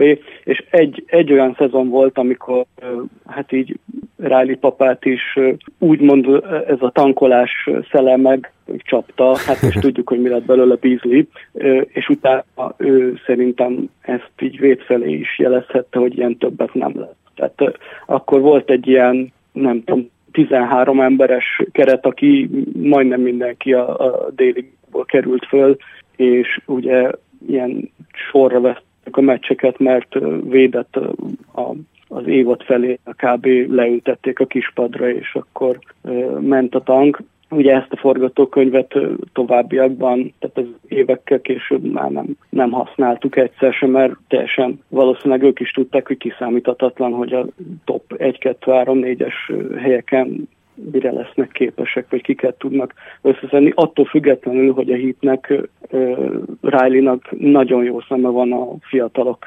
kiválasztásába, de igazából inkább csak az utóbbi pár évben volt az, hogy, hogy nagyon jó ilyen csiszolatlan gyémántokat találtak meg, mert Wade mellett Caron Butler neve az, aki így az elmúlt tíz-tizen akárhány évből egyáltalán talán mond valakinek valamit is. Több, több újonc, tehát Michael Beasley, sokat próbálkoztunk vele, ugye többször jött a, többször visszajött a csapathoz, de Azt is, azt is simán a... szerintem kijelenthetjük, hogyha Chalmers nem egy gyakorlatilag majdnem kész bajnok csapatba draftolják le, akkor lehet, hogy két év után nem lett volna en bé á karrierje, tehát Norris, igen, Norris, Cole, való, Norris Cole még így is, hogy bajnok lett, még így is két év után gyakorlatilag kikopott az en bé á-ből, aztán most azóta így néha visszajön, szóval igen, ezért vannak itt érdekes húzások, és Riley-nak, amit említettél, a csodát, tehát az tényleg egy érdekes húzása volt, mert hogy ilyet nagyon ritkán látunk, hogy egy csapatnak konkrétan kimegy minden szerződése, tehát így attól ott álltak a nullán, és ö, ilyen szempontból óriási és egyedi húzás volt ez, szerintem így még senki nem csinálta meg, és kellett hozzá, hogy utána a nagy hármast odaigazolják, és hopp, már is elkezdtek jönni ö, veterán minimumért, meg, ö, meg mid-level exceptionért a Mike Millerek, meg visszajön Haslam, meg ilyenek, és akkor kialakult ez a csapat. Neked ezzel milyen volt a viszonyod? Mert ugye azért ö, én jól emlékszem, hogy én, én például ekkor pártoltam el a Heattől véglegesen, persze akkor már régen inkább a Raptorsé volt a szívem. Ettől függetlenül is ö, nagyon érdekel, hogy, hogy nálad így mi volt ezzel a helyzet, mert ö, mégiscsak kicsit az a összevásárolt haverok összedobták csapat jellege ez megvolt, és gyakorlatilag mindenki utálta. Igen, ezt éreztem is, sötétették is akkor még ugye az en bé á egy pont hú fórumon az akkori szurkolók, hogy tehát ez az állandó köpködés volt. Na most a, tehát én, én a hitet szerettem, meg szerettem, és James-t, mint játékost korábban is tiszteltem, de attól függetlenül én nem éreztem olyan hű, de jól magam hogy, hogy akkor elkezdjek éjjelezni, hogy de jó, akkor most pár évig a toppon leszünk, meg minden, mert én arra vágytam, hogy továbbra is véd legyen az, aki köré épül a csapat, és nem csak úgy, hogy akkor jön James meg Bosh, és akkor véd köré épülnek, hanem konkrétan véd legyen az, aki ugye viszi, nem, nem csak viszi a hátán, hanem tehát aki, aki, aki ugye az a tarca. És ez, ez olyannyira így volt, egész... mert hogy én emlékszem hozzászólásod is abból az időszakból, és, és abszolút uh, így volt, tehát ez nem túlzás, amit most mondasz, hogy, uh, hogy tényleg te nem, nem örültél ennek igazából eleinte, és bizony jó, azt hiszem kellett jó, jó pár hónap, vagy talán ugye egy majdnem a teljes szezon is, mire, mire igazán be tud találni e mögé. Ne, nekem onnél se tetszett először, most nyilván az eredmények azok szép és jó, hogy lett ugye egy-két gyűrű a O'Nealnak köszönhetően, meg Jamesnek köszönhetően, meg plusz embereknek, de, de igazából tehát ez a o ká cé-féle építkezés sokkal, de sokkal barátságosabb számomra, mint hogy most ugye össze, tehát ez a, ahogy mondtátok, összeverjük az embereket, tehát a, attól függetlenül Riley-nak ezek a megoldásai ugye klasszis, sőt olyan elképesztő gondolkodásra utalnak, amit ugye más gé em nem, nem hiszem, hogy nagyon ugyanezt az utat tudták volna, és akarták volna követni, meg egyáltalán nem volt a fejükbe. Hát igen, és ilyen óriási bátorságra is van. Ki az, aki megmeri ezt csinálni, anélkül, hogy garantálhatná, hogy összejön ott egy nagy hármas, de előről építeni egy csapatot nulláról. A Lakers fog most erre kísérletet tenni egyébként jövő nyáron. Sok sikert nekik. Bár a pletykák, ugye azok, azokat én is hallottam, hát azt majd meglátjuk, de alapvetően ugye Pat Riley mindig is, tehát még, még, még már Török Péter is megmondta, hogy egy ilyen csibész, tehát vagyis lehet, hogy ez nem is igazán jó szóra. Egy, igen, egy mocskos szemétláda, amikor arról van szó, hogy tár, tehát a csapat nevében tárgyal. Sőt, Török Péter, megint csak mondom, Török Péter nevezte őt a kb. A legrettegettebb gé em-nek, amikor telefonálásról volt szó. Tehát nem volt olyan szerintem, hogy nem csak saját játékos, de másik gé em is, másik gé em-től is elfogadta volna azt a szót, hogy nem. És uh, ugye ez is kellett ahhoz, hogy, hogy több, több olyan húzása is megvalósulhasson, ami a, a Miami történelmét uh, írta. És ugye az azóta eltelt időszak az arról szólt, hogy valahogy már mint, miután megvolt ugye a James éra, hogy valahogy fenntartsátok. Legalábbis Riley egyszerűen nem volt hajlandó tankolni, ahogy ezt te így be is harangoztad ugye a kétezer-nyolcas idény kapcsán, és igazából a mai, a mostani nyárra is nyugodtan rátérhetünk, mert, mert teljes mértékben ennek a szellemében ment tovább a Miami Heat, de ahhoz, hogy rátérjünk erre a mostani nyárra, muszáj az előző évnek az utolsó felével foglalkoznunk, mert, mert nem tudom teljesen eldönteni, hogy a Miaminak most hosszú távon ez sokat ártott, vagy sokat használt. De, de van egy olyan érzésem, hogy, hogy még, még befért volna egy jó draft pick. És így, hogy pont lemaradtatok a playoffról, nem is tudom. Te mit gondolsz? Igen, pont majdnem ugyanez a, nekem is a, ugyanazok a, ezek a gondolatok nekem is felmerültek, de azt is figyelembe kell venni, hogy ugye Riley még a tizenhatos vagy szezon előtt ugye megint csak azt harangozta, hogy na, akkor most a következő nagy bálna, akire le akarunk csapni, az Kevin Durant. Csak ugye ő meg kb. Azt hiszem le se ült tárgyalni a Miamival, vagy lehet, hogy voltak ilyen ö, ö, nem hivatalos tárgyalások, vagy megbeszélések, de ugye nem nagyon, nagyon nem voltak olyan hírek, hogy bármilyen irányba is kacsingatna felénk. Ugye aztán, aztán a Riley ilyen B opciója, ugye LaMarcus Aldridge lett volna, aki ugye meghallgatott minket, meg azt mondta Riley utól, tehát a megbeszélések után nagyon jól ment, meg közös nevelőre került a csapat és, a, és Aldridge, de, de ugye neki is csak azt tetszett, hogy, hogy ugye Miami az milyen szép hagyományokon, gyűrű, meg stb. Ami felé törekszik, de ettől függetlenül ugye nem, nem minket választott, és, és valószínűleg ez is arra sarkalhatta ugyan. Tehát ez egy, ez egy olyan pofon volt a mondjuk ki öregedő Riley-nak, ami megint csak változtatásra kényszerítette, és azzal, hogy, hogy ugye nem jöttek össze ezek az ilyen nagy bálnák, mert ezt ő mondta konkrétan, hogy idén nem fog bálnára vadászni, és, és ugye visszahozta azt a túl teljesítő keretet, Waters, James Johnson főleg. Hát de még mellé még jól túlfizettétek Olinyikat is, azért ezt is gyorsan memlítsük meg mellé. Igen, ezen, ezen, ezen is sokat gondolkoztam, hogy mit lehetne Olinikről mondani, meg nézegettem most ilyen highlightokat róla, meg minden, nekem, ha már egy kicsit ilyen próbálok pozitív irányba Olinikről alkotni, akkor az jutott eszembe, hogy ugye volt nekünk egy Josh McRobertsünk, meg Luke Babbitt, és a, a kettőt, hogyha hát megpróbáljuk összegyúrni, akkor, akkor valami, valami szinten ilyen, talán Olinik az a, a, a legjobb képességeiket birtokolja, mert McRoberts nagyon jól passzolt ahhoz képest, hogy, tehát már mind konkrétan a pályán jól látott, jól passzolt ahhoz képest, hogy magas ember, csak ő tényleg, a, ameddig itt volt nálunk, nem tudom, tíz-húsz-harminc mérkőzésnél többet nem játszott, egyfolytában sérült volt. Ugye Bebitt meg egy évig volt csak nálunk, nagyon jó keze volt, mondjuk nekem baromira nem tetszett az, hogy ő dob, így kb. Nem emelkedik el a talajtól, és mégis pengeéles dobásai voltak, csak ugye semmi másra nem volt alkalmas. És a, tehát a McRoberts az nem volt életbiztosítás, az ő szerződését megint csak egy, most az Olka megint dugja be a fülét, de ugye egy elég jó húzással Dallasba küldtük. Ugye fizettük a teljes fennmaradó öt milliós szerződését, meg talán valami ilyen százezer év múlva érvényesíthető second round, second roundot is, picket is adtunk érte, de ugye ez kellett ahhoz, hogy a vételszéknek a pénzeket ki tudjuk osztani. Hát Olinik túl lett fizetve, igen. Én, én úgy vagyok ezzel, hogy most belátta Riley, hogy most mi nem vagyunk ilyen elsődleges célpontok a free agentek számára, és ugye magas, em- magas emberről beszélünk, aki elég jól hármasozik, ugye ez a jelenlegi en bé á trendekben nagyon is beleillik, úgyhogy szerintem ő, az, hogy túlfizetés, az, az, az nála nem biztos, hogy, hogy így van. Szerintem ő ezt korrekt összegnek látja. Az, hogy én kívülről ugyanúgy azt mondom, hogy lehet, hogy hat-hét-nyolc milliónál nem ajánlottam volna neki többet, az ugye nagyon sokat nem jelent, de meglátjuk, tehát így ilyen kicsit örülök is, kicsit nem érzem úgy, hogy ő biztos, hogy ő az, aki kellett a csapatba. Látom, azt a, látom azokat a összefüggéseket, amiket a Riley és Spo is mondtak.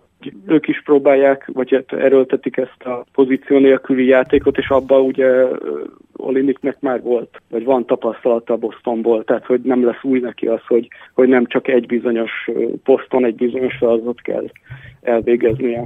Draftoltok egy nagyon érdekes játékost az idei játékos bőrzén, Bam Adebayo-t, akit hát környéken vártak akár több csapathoz is, hanem bizony picit még, még előrébb rakták, főleg a korábbi mokkok. Ha jól emlékszem, volt neki egy kisebb sérülése, de most erre nem esküdnék meg száz százalékosan, de ez biztos, hogy ő egy ilyen magas potenciállal rendelkező játékosként volt beharangozva. Hogyan tetszett ez a pick neked, mert és azóta sikerült el esetleg videókat nézni róla, illetve, illetve nem tudom most, hogy a Summer League-en ő mit csinált. Hogyha hát elég jó valami... volt a Summer League-en, hogyha jól emlékszem.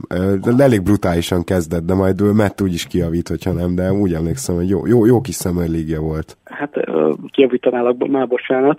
Az első Miami-ba vagy Florida-ba rendezett, nem bocsánat, Orlandóba, mindegy, a kisebbik Summer League-be nem szerepelt jól, sőt öt meccsből ötöt dukott is a Heat, és nagyon lassan kezdett Adebayo az egészbe bele, tehát így nagyon nem találta helyét, de aztán amikor átmentek Las Vegasba, akkor már hát pusztított, de alapvetően mondjuk én nem nagyon sokat tudtam a játékosról, a draftot azt követtem, tehát magát az egész folyamatot én nagyon szeretem, és fönt is szoktam maradni élőben, hogy megnézzem, de, de magáról a játékosról sokat nem tudtam, viszont ugye a Summer League meccseket is, amit tudtam, néztem, meg azóta ugye ilyen highlightokat is néztem a Debajóról, sőt, most újra megnéztem a teljes interjút, amit a Riley és Spo adott a Debajóval a, a draft után, tehát amikor bemutatták konkrétan a játékost, és ők nagyon, tehát tényleg ezt extázisba voltak a sajtótájékoztatón, annyira örültek, hogy Adebayot tudták kihúzni. Mondjuk kicsit már túlzásba is estek, mert ugye a, voltak ott olyan riporteri kérdések, hogy akkor kihez tudnák hasonlítani, és ugye Garnett, meg Sean Kemp neve is elhangzott, ami, ami, ami szerintem is túlzás, de de tényleg, tehát tizenkilenc éves, és akkora darab, mint Dwight Howard kb. Tehát tényleg rengeteg potenciál lehet benne, nagyon jó védő, vagy hát magassághoz mérten rengeteget tud blokkolni, ugye a dobások eltérítésében is elég hasznos, de ugye a leghasznosabb, amit ugye Spoelstra is kiemelt, hogy nyughatatlan és egyfolytában keresi a kihívást, és nem hátrál meg semmitől, és ezt ugye utána ő is lenyilatkozta, hogy neki teljesen mindegy, hogy mi lesz a csapatban a feladata, ő mindenre nyitott, és minden, minden helyzetben száz százalékot, vagy még annál is többet fog és akar kihozni magából, mert nem Nem, nem nyugszik addig, amíg ugye a, ő nem nyer a végén. Akkor ebben a dologban egészen biztosan nem hasonlít Dwight Howardra, és uh, ugye nem tudom, hogy ő mekkora erősítés lesz egyébként, mert tavaly már szinte mindenhonnan kukáztatok magas embert, meg csere magast, ugye sok sérültetek volt. Nem látom azt, hogy Whiteside viszont sérülékeny lenne. Tehát, hogy most igazából mögé, mögé draftoltátok Adebayót, viszont ha té- valóban ekkora tehetség, és igazuk lesz Riley-éknak, akkor, akkor egészen konkrétan arról lehet szó, hogy a következő szerződést már esetleg nem is nagyon akarjátok majd odaadni Whiteside-nak. Szerinted az ő pótlása miatt is húzhattátok, vagy, vagy egyszerűen csak a best playernek gondolták tényleg? Mert egyébként, amit Riley mond, most Spoelstrába kicsit jobban bízok, de amit Riley mond, annak a negyedét nem kell hinni. Riley ugye azért eléggé az évek során magabiztossá vált, de, de ugye nem véletlenül, tehát azért tett le sok mindent az asztalra. Jó, persze, tehát van, amikor nem csak és kizárólag a, ugye azt mondja, amit gondol, hanem a, azért, tehát ő egy eléggé jó pókerjátékos, és sokat blöfföl, de én azt látom, hogy, hogy ugyanazt csinálta meg a Heat, mint tavaly Josh Richardsonnal, mert ő is egy olyan játékos volt, akit a, a legtöbb csapat ilyen második kör közepe környékére várt, vagy arra prognosztizálta, és Riley-ék teljesen meg voltak lepődve, hogy ugye ő, ők a saját listájukon ilyen tizennégy, tizennégy, tizenöt de mindenképp top húszas játékosként sorolták föl, és ugye a második, tizedik, tehát a összesítésben negyvenedik helyen draftoltuk, de teljesen, tehát akkor is annyira örültek, és igazából most az látszik, hogy, hogy Josh Richardson azért nem nem egy haszneveltetlen játékos, és valami ilyesmire számítok Adebayoval kapcsolatban is, hogy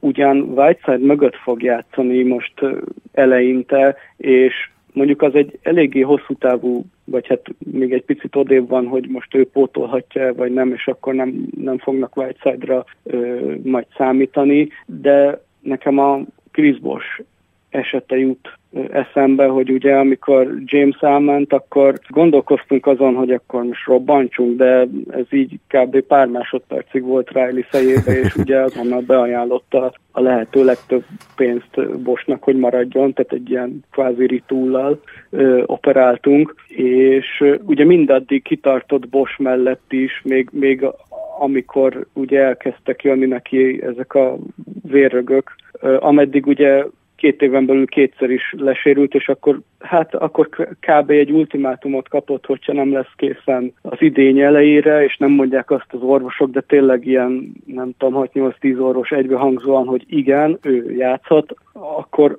tehát mindaddig kitartott, aztán amikor, amikor az orvosi stáb nem tanácsolta, na akkor volt az, hogy akkor sajnos a Bosh Projectről hát lemondott. De szerintem Whiteside is olyan, hogy ő örül, hogy itt lehet, mert hát mi voltunk az a csapat, aki adott neki egyáltalán esélyt, amikor majdnem tényleg minden csapatnál bekapogtatott az ügynöke, hogy nincs esetleg valami lehetőség, hogy, hogy játszhasson a nem garantált szerződésen is Whiteside, és ugye jó, most nálunk is úgy nézett ki a dolog, tehát a Heatnél, hogy addig nem kapott lehetőséget Whiteside, amíg le nem sérültek a ilyen nagy öreg játékosok, de utána pedig tényleg mindenkinek kikerekedett a szeme, hogy miket csinált Whiteside, bár ugye ez, ez szép, szép statisztikákat hozott, meg minden, de a csapatjátékot viszont ezzel úgymond rombolta, mert ugye pont tegnap néztem meg, hogy kétezer-tizenöt-tizenhatban Whiteside valami kétszáz, nem tudom, hetven blokkot nyomott, és a kétezer-tizenhat-tizenhétben meg már csak a felét. Ami viszont ugye azt jelzi számomra, hogy ugye kezd ő is csapattaggá válni, mert ugye azért eléggé nagy arca volt neki is, miután megkapta azt a húsz pár milliós szerződést. És hát igen, és itt tegyük azért hozzá, hogy nem az a probléma, hogy valaki sokat blokkol, hanem hogy Whiteside annyira ráment a blokkokra, hogy emiatt igazából nem, nem volt annyira jó védő, mert amikor meg viszont nem sikerült blokkolni, akkor kaptátok a pontokat. Szóval itt ez, ez az, ami a csapatvédekezésben nem volt hajlandó részt venni. Pontosan így van, és egyébként meg is figyeltő az ugrás, az ő advanced statjait illetően védekezésben, hogy bizony, amikor, ahogy mondtam, Ett is, ahogy lejjebb ment ez a szám, javult a védekezése, és most már tavaly az, el, az előző szezonban ott volt azt hiszem az öt-hat legjobban védekező center között, majdnem minden ilyen védekező advanced stat alapján. Hogyha beszélünk a Heatről, akkor, és a mostani Heatről természetesen, akkor nem kerülhetjük meg ezt a tavalyi hihetetlen futást, amely közben megmondom őszintén, hogy én is drukkoltam a csapatnak, bármennyire is hihetetlen ez, és nagyon sajnáltam, hogy nem tudtatok bejutni a, a rájátszásba, már csak azért is, mert nagyon pikáns lehetett volna ugye ez esetleges Cavs Heat párharc, ami össze is jöhetett volna, mert hát sokáig úgy nézett ki, ugye, hogy a Cavs akár első leheti, meg odaérhettek a nyolcadik helyre.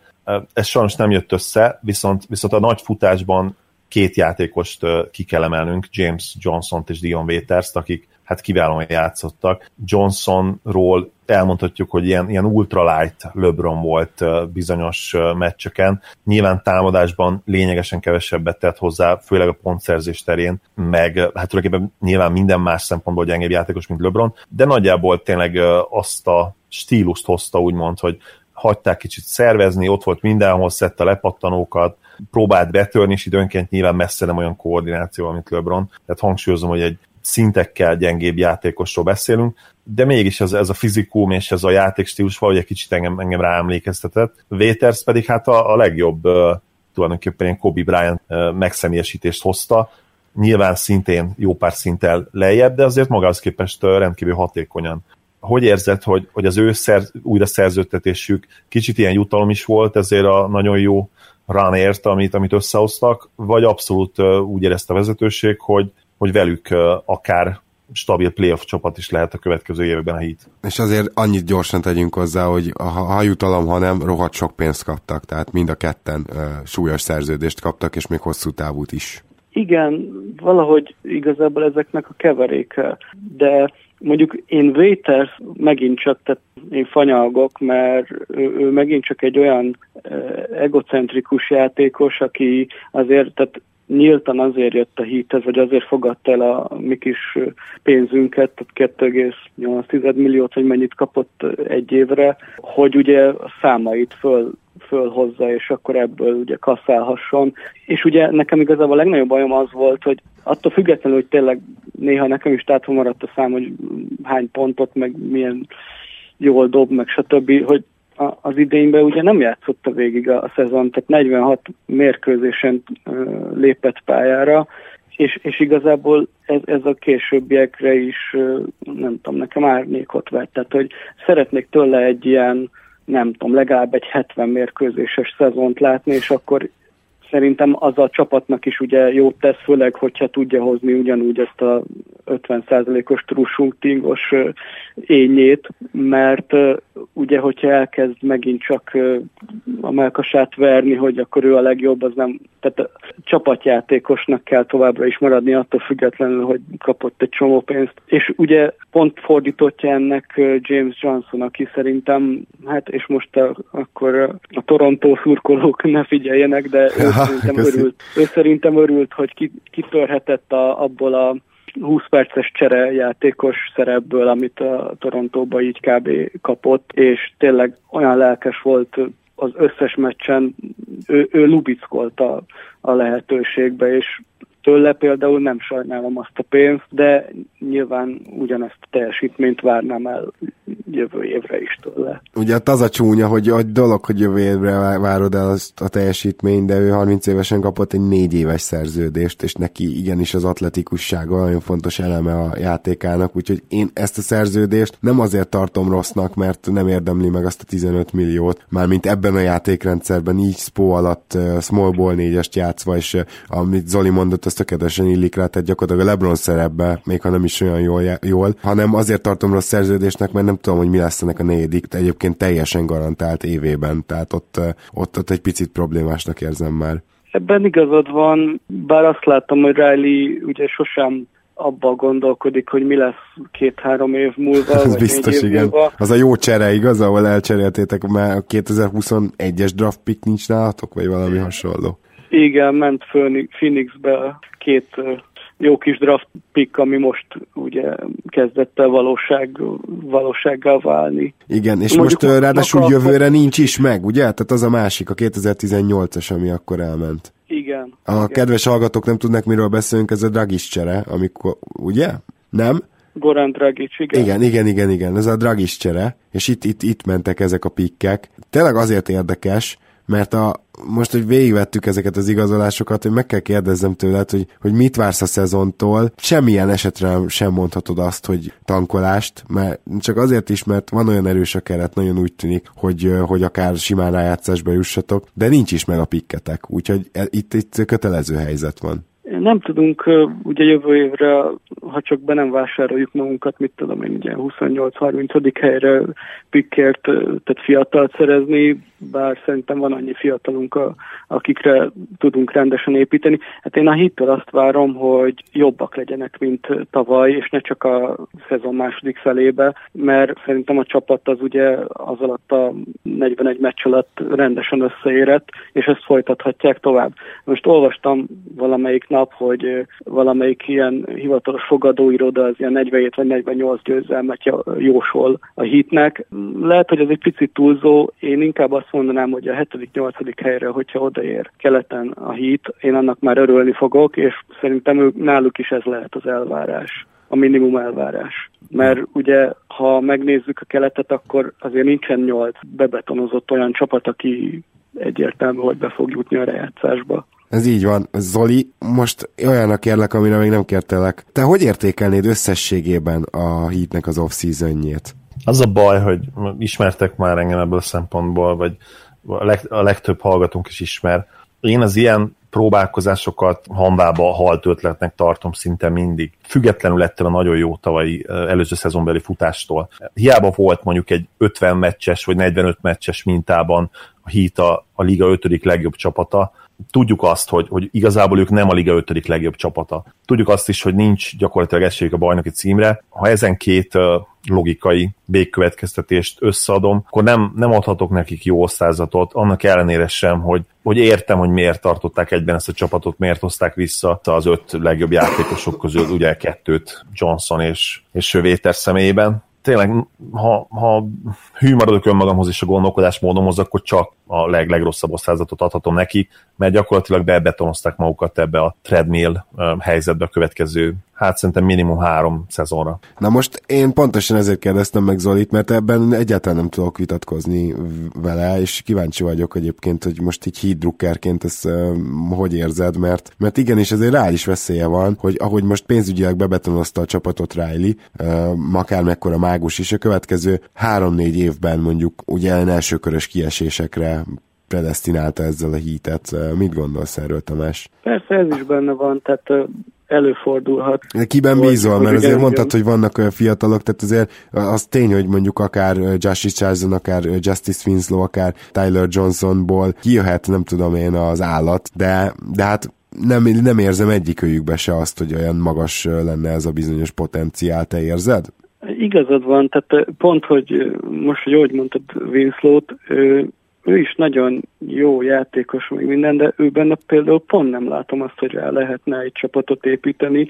Nagyon jó, hasznos, nem tudom, második, sőt, har- inkább harmadik opció, de inkább a védekezése az, ami miatt ugye a Boston is szerette volna megszerezni, de igen, igen, nem, nem látom én sem azt, hogy pár éven belül ugye bajnok esélyesek leszünk ezzel a kerettel. Természetesen benne van az is, hogy elhibázott volt a, ennyi pénzt adni a jól teljesített, negyven meccsen jól teljesítő játékosoknak, de azt is érzem, hogy Riley nem akart így két szék közzé esni, hogy most mehetett volna ugye a szupersztárokra, és akkor lemarad mindenki másról, meg lehetett volna megint csak azt csinálni, mint tavaly, hogy akkor ugye ezt a pár embert ezt hagyjuk, és akkor megint bajálunk más hasznos játékosoknak egy éves szerződést, és akkor ezzel lehetett volna még egy-két évig operálni, hogy mindig egy-egy éves szerződéseket adunk, és hát ha lesz olyan sztár, akit majd megint tudunk meggyőzni, hogy akkor jöjjön hozzánk, és akkor ebből építkezünk, de ta- talán, talán ő inkább a biztosra ment, bár, bár ugye ez egyáltalán nem biztos, hogy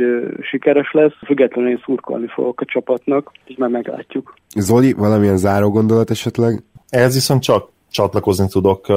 Ez a tavalyi Heat tényleg számomra nagyon szimpatikus csapat volt. Kiemelkedő sztár nélkül, Dragicsot nagyon-nagyon kedvelem, szerintem a liga egyik legalulértékeltebb irányítója. Ha, ha már belevágtak ebbe a projektbe, akkor, akkor csinálják, és, és nyilván akkor, akkor más megoldás nincs, mint előre menni. Hogyha tudják hozni azt, amit az előző szezonban csináltak, akkor odaérhetnek szerintem akár a hatodik helyre is. Kíváncsian várom, mit tudnak összehozni. Az biztos, hogy a drafttól sok minden nem, nem várhatnak a következő években, és ugye sajnos mire pont lehet, hogy rosszak lesznek addigra, még az, az is hát becsúszhat, mint a, mint a Netsnél, hogy nem lesz meg a saját pikjük, és azt sem nagyon látom, megmondom őszintén, hogy házon belül valakiből sztár lehet, esetleg Winslow-ban szerintem abszolút nincsen benne ez a lehetőség, meglátjuk tényleg. A rájátszás mindenképpen meg lehet, és akár ha esetleg egy olyan matchup jön a következő három évben egyszer, talán egy második kör is. De azt hiszem, hogy ez a legvérmesebb remény tényleg, ami a Heat szurkolóknak lehet a következő évekre. Hát nem, nem hiszem, hogy megboldogítottuk ma a Heat szurkolókat a podcastben, minden esetben nagyon szépen szeretném megköszönni, Tamás, hogy elfogadtad a meghívásunkat, és itt voltál velünk. Én is nagyon köszönöm, Tamás, hogy elfogadtad. Köszönöm, hogy itt lehettem. Még egy dologra azért vagy kérdezzek rá nálad, van-e esetleg olyan Heat szurkolói csoport, ami talán kicsit így az en bé á egy pont hú-s fórumos nagy-nagy csoportot is tovább tudja vinni a Facebookon? Hát én nem igazán tudok róla, mintha láttam volna Facebookon ilyen csoportot, de én nem vagyok tagja ilyen csoportnak. Akkor kedves hallgatók, amúgy... hogyha valaki hallja, és esetleg benne van ebben a csoportban, az még mindenképpen dobja be a linket, a, amikor kiteszik a podcastet. És akkor lehet, lehet, hogy lesz egy új tagotok is, mert nem tudom, Tamás, belépnél? Persze. Ebben az esetben nagyon szépen köszi, hogy itt voltál. Szia, szia! Köszönöm, sziasztok! Szia, Tamás! Megyünk tovább lendületlenül mai harmadik gárdánkhoz, ez pedig a Utah Jazz csapata, amelyik mm, nagyon hasonló helyzetben van egyébként az Indiana Pacers-höz, amit korábban már tárgyaltunk.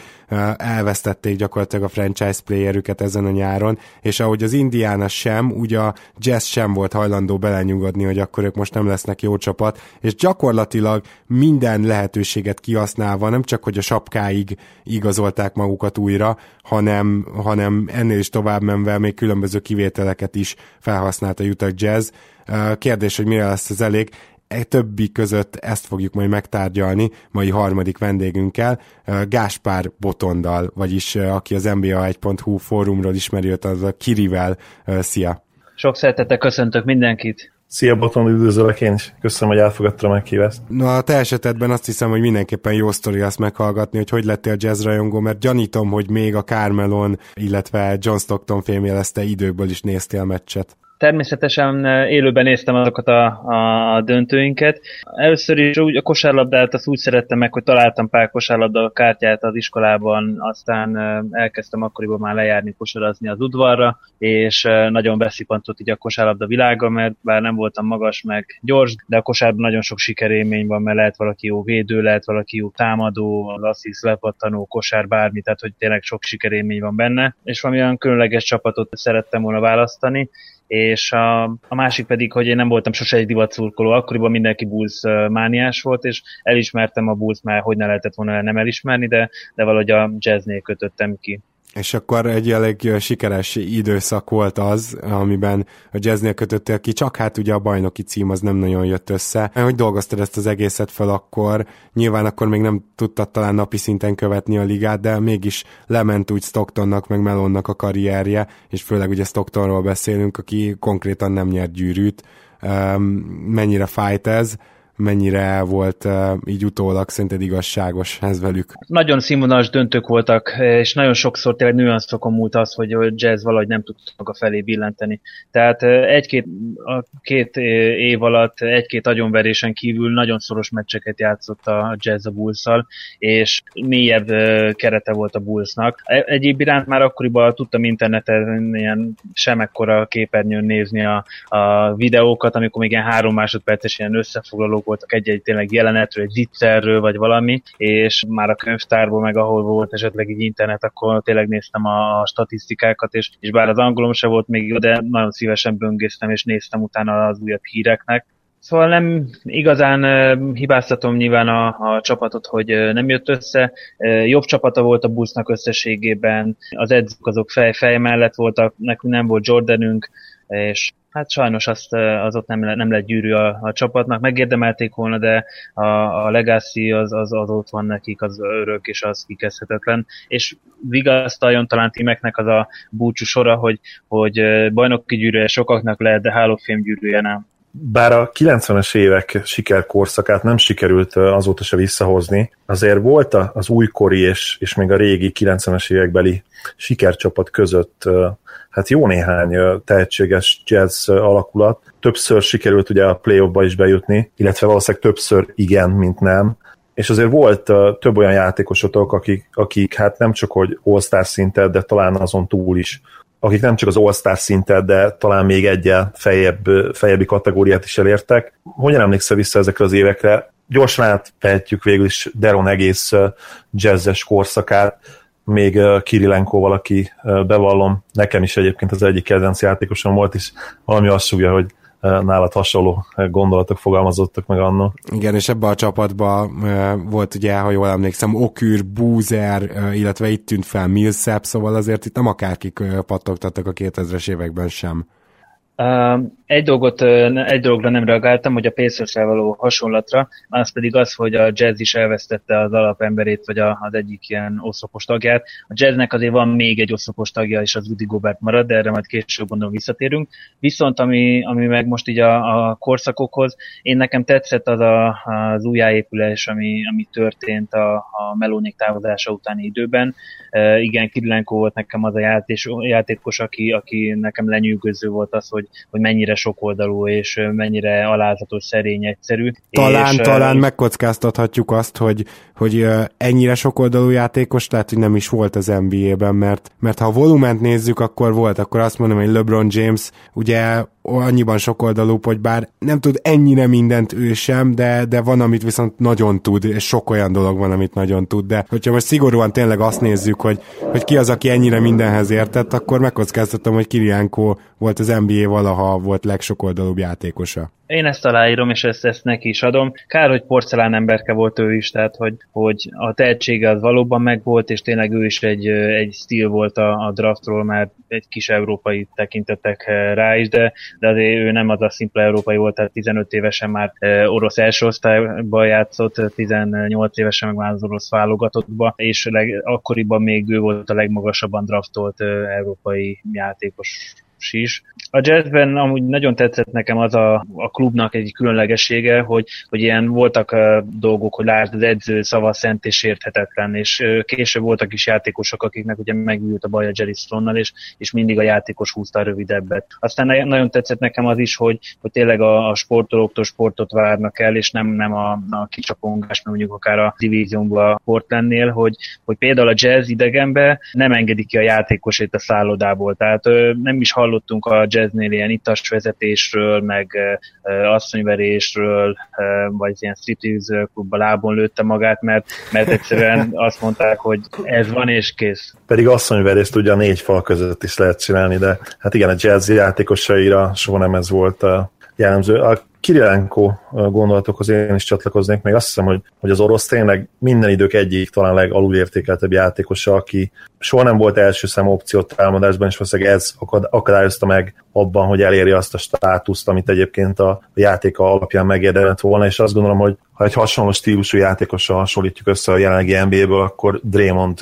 Green jut eszembe, és hát én, én kijelentem, hogy ő bizony ezen a szinten volt, tehát a statjai neki se voltak meg, mint Greennek, de, de simán sztár impactja volt. Abszolút, és uh, még, még egy ilyen nagy, nagyot mondást is tudok itt prezentálni, szerintem a valaha volt legatletikusabb európai játékos. Lehet, hogy legalábbis az en bé á-ben, aki, a, aki, aki elkerült, azok közül egészen biztos vagyok benne. A labdakezelése is jó volt, tudott akár irányítani, és, és nem csak díszből, hanem volt hozzá képessége, a kosárikúja magas volt, és egyéb iránt ő az egyetlen, aki egy héten kettő darab öt by ötöt is csinált, ugye öt kategóriában is legalább öt egységet szerezni. Sokan szereztek öt by ötöt, már nagyon kevesen többet, de egy hét alatt kettő talán meg nem is volt, és ez is egy szerintem megdönthetetlen rekordja egyéb iránt. Csak egyetlen kategóriában, a labdaszerzésben nem két szemmegyű a rekordja, minden másban két szemmegyű az egyéni csúcsa. Ez is ilyen nagyon brutál adat. Ugye ennek az időszaknak a jazzét emlékszem, hogy sokan szerettük, mert hogy pont ez volt az időszak, amikor az en bé á egy pont hu fórum is beindult, és hát te is, Kiri, ugye ott már a jazz topicnak voltál a helyi főszurkolója, hogyha mondhatom így, bár emlékszem, hogy még volt egy-két ilyen Kirilenko szurkoló, aki szintén ott volt, és egy-két jazz szurkoló. Volt annak a topiknak is egy ilyen fénykora, de ahogy, ahogy az en bé á egy pont hu is így kicsit így ledölt aludni, úgy a jazz is gyakorlatilag a Deron Williams cserével, ahol ugye megszereztétek Favors-t, Ott, ott egy pici átmeneti időszak következett, akkor Hayward már a csapattagja volt, de hát ki tudta, hogy tényleg minden évben fog gyakorlatilag fejlődni, pontszerzésben azt tudom, hogy minden évben fejlődött, de, de még elég sok statisztikában is, és, és a jazz gyakorlatilag egy rövid időszakra kikerült a playoffból, és aztán visszatértetek, és ráadásul egy hosszú távon is elmondhatjuk, hogy mint akkor is, és most is az elmúlt időszakban, ez mindig is egy védekezés központú gárda volt. Hogy viszonyultál itt a mondjuk úgy, hogy Gordon Hayward időszakhoz, azért is mondanám főként így, mert azért véget ezen a nyáron, és most, most lehet, hogy megint egy új időszak kezdődik. Szóval mennyire szeretted ezt a csapatot, mennyire el tudtad ezt nap mint nap követni, mennyire tudtál érte rajongani? Nekem nagyon tetszett az, hogy a tudatos csapatvezetés van, és valóban építkeznek, nem voltak ilyen hülye igazolások, amiket úgy nagyon bántunk volna, vagy tényleg az nehezítette volna meg, hogy a Jazz egyről a kettőre lépjen. Tetszett az is, hogy láttam törekvés, próbálkozást, tehát tudatos tankolás sosem történt, és szerintem a jazz, meg a jazz szurkolók sem tűrnének meg tankolást. Tehát lehet béna a csapat, hogyha szedett játékosaink vannak, mert sok adosztályú a kiírtó fiatalok, tapasztalatlanok, és ezt valaki mindenki elfogadja szerintem, még hogyha nem is örül neki. De az, hogy történt építkezés, és a Haywarddal például ugye elkezdtünk valamit megálmodni. A scouting teamet dicséri szintén az, hogy ők, ők látták az, hogy ez nem csak egy fellángolás, az, hogy valaki az en cé á döntőbe visz egy kis csapatot, és hogy mekkora küzdő, és az is jó volt Haywardban, hogy nem volt sérülékeny játékos, voltak sérülése, de ütötték, vágták is, és egyéb iránt jelenleg az egyik szerintem legatletikusabb fehér játékos, amellett meg nem csak a pontátlagot fejlődött, hanem szerintem a tömege is, most már lehet nézni, hogy egy kis emus frizurájú srácból egy meglett ember lett, és egy, egy jó líder, egy jó, jó pontszerző. Szerettem a jazzt, és azt is szerettem ebben a korszakban is, hogy képes volt a jazz a ligába hozni D-League-ből, meg máshonnét, ilyen Sundiata Games,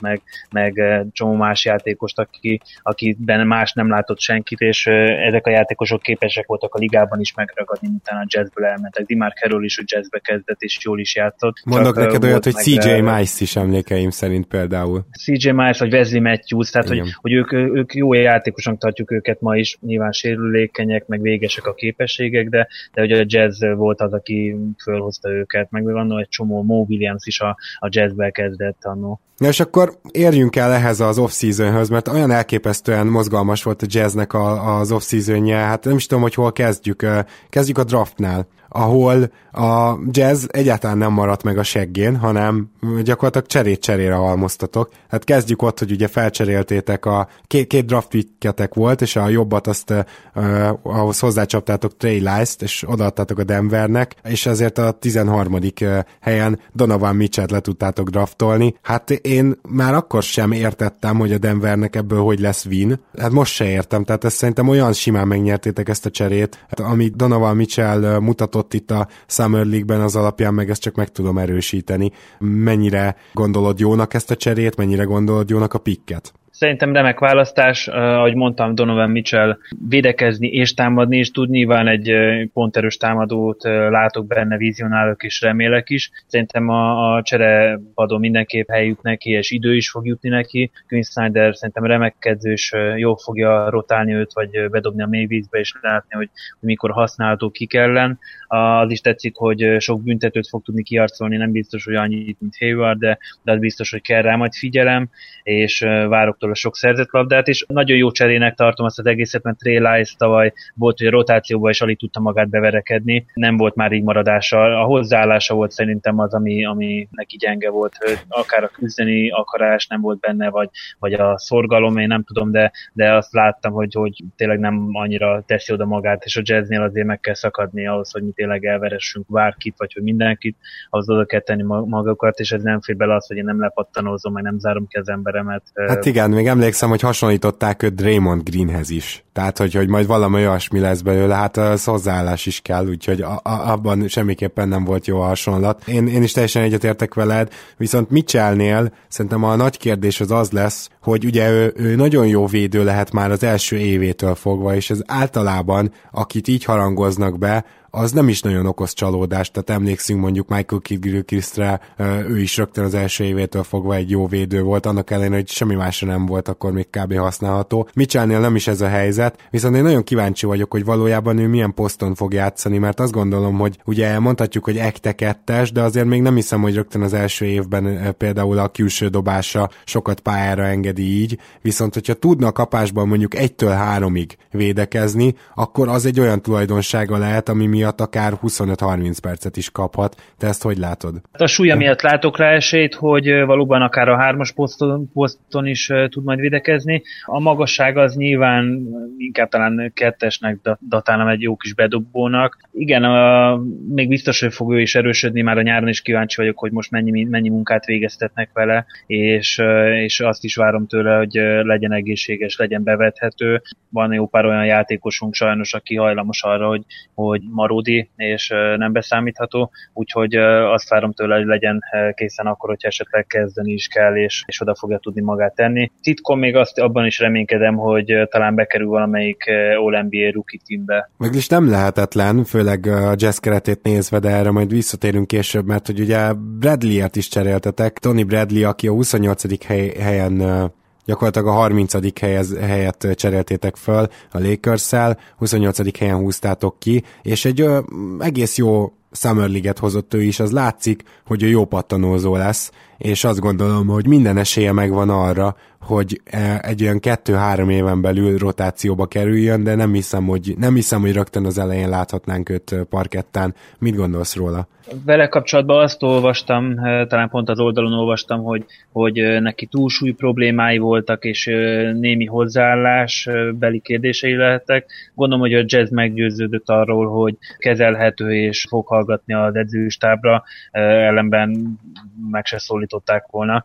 Úgyhogy én bizakodó vagyok, valóban tetszetős volt az, amit a palánk alatt mutatott, a támadó oldalon és a védekezésben is tetszett az is, hogy akár büntetőzni is képes, elég szomorú, amikor most az en bé á-ben vannak olyanok, akik a palánkot nem találják el, úgyhogy a keretbe is akár beférhet, nyilván sérülés vagy, vagy formahanyatlás esetén kell ott lenni ennek készen, úgyhogy várom, hogy a, a G League-ben majd mit virít. A nyár talán számomra legalábbis legérdekesebb cseréjét ti eszközöltétek, amikor hát talán már sejtve a sanyarú sorsotokat, ami Haywardot és Hilt illeti, odaadtátok a kétezer-tizennyolcas Oklahoma City picket Ricky Rubioért a Minnesotába. Ez egy top tizennégyes védelemmel alatt álló pick lesz. Kíváncsi vagyok arra, hogy neked mi a véleményed a spanyolról. Ugye a műsor elején volt egy ilyen, illetve nem elején, hanem amikor veled elkezdtük, volt egy ilyen furcsa elszólásod. Ugye azt várod, kicsit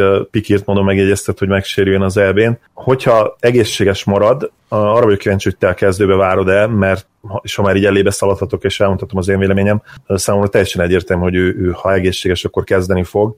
Itt már kicsit az beszélt belőled, hogy nem kedveled annyira Rubiót, mert ugye azt is említsük meg, hogy a liga talán vagy legalábbis egyik leginkább megosztó játékosáról beszélünk, akit egyesek gyakorlatilag szinte sztárként kezelnek impact alapján, míg mások gyakorlatilag teljesen kutyaütőnek gondolják őt. Szerintem a vérfrissítés fog neki segíteni, hogy egy kicsit megújuljon. Spanyol játékosunk ugyan most nincsen, viszont szerintem jól fogja érezni magát a Jazz égisze alatt. Szerintem jó karmester lesz, tehát hogy rég volt a Jazznek irányítója, Deron Williams óta nem igazán tudom azt mondani, hogy mi irányítókkal el lettünk volna kényeztetve.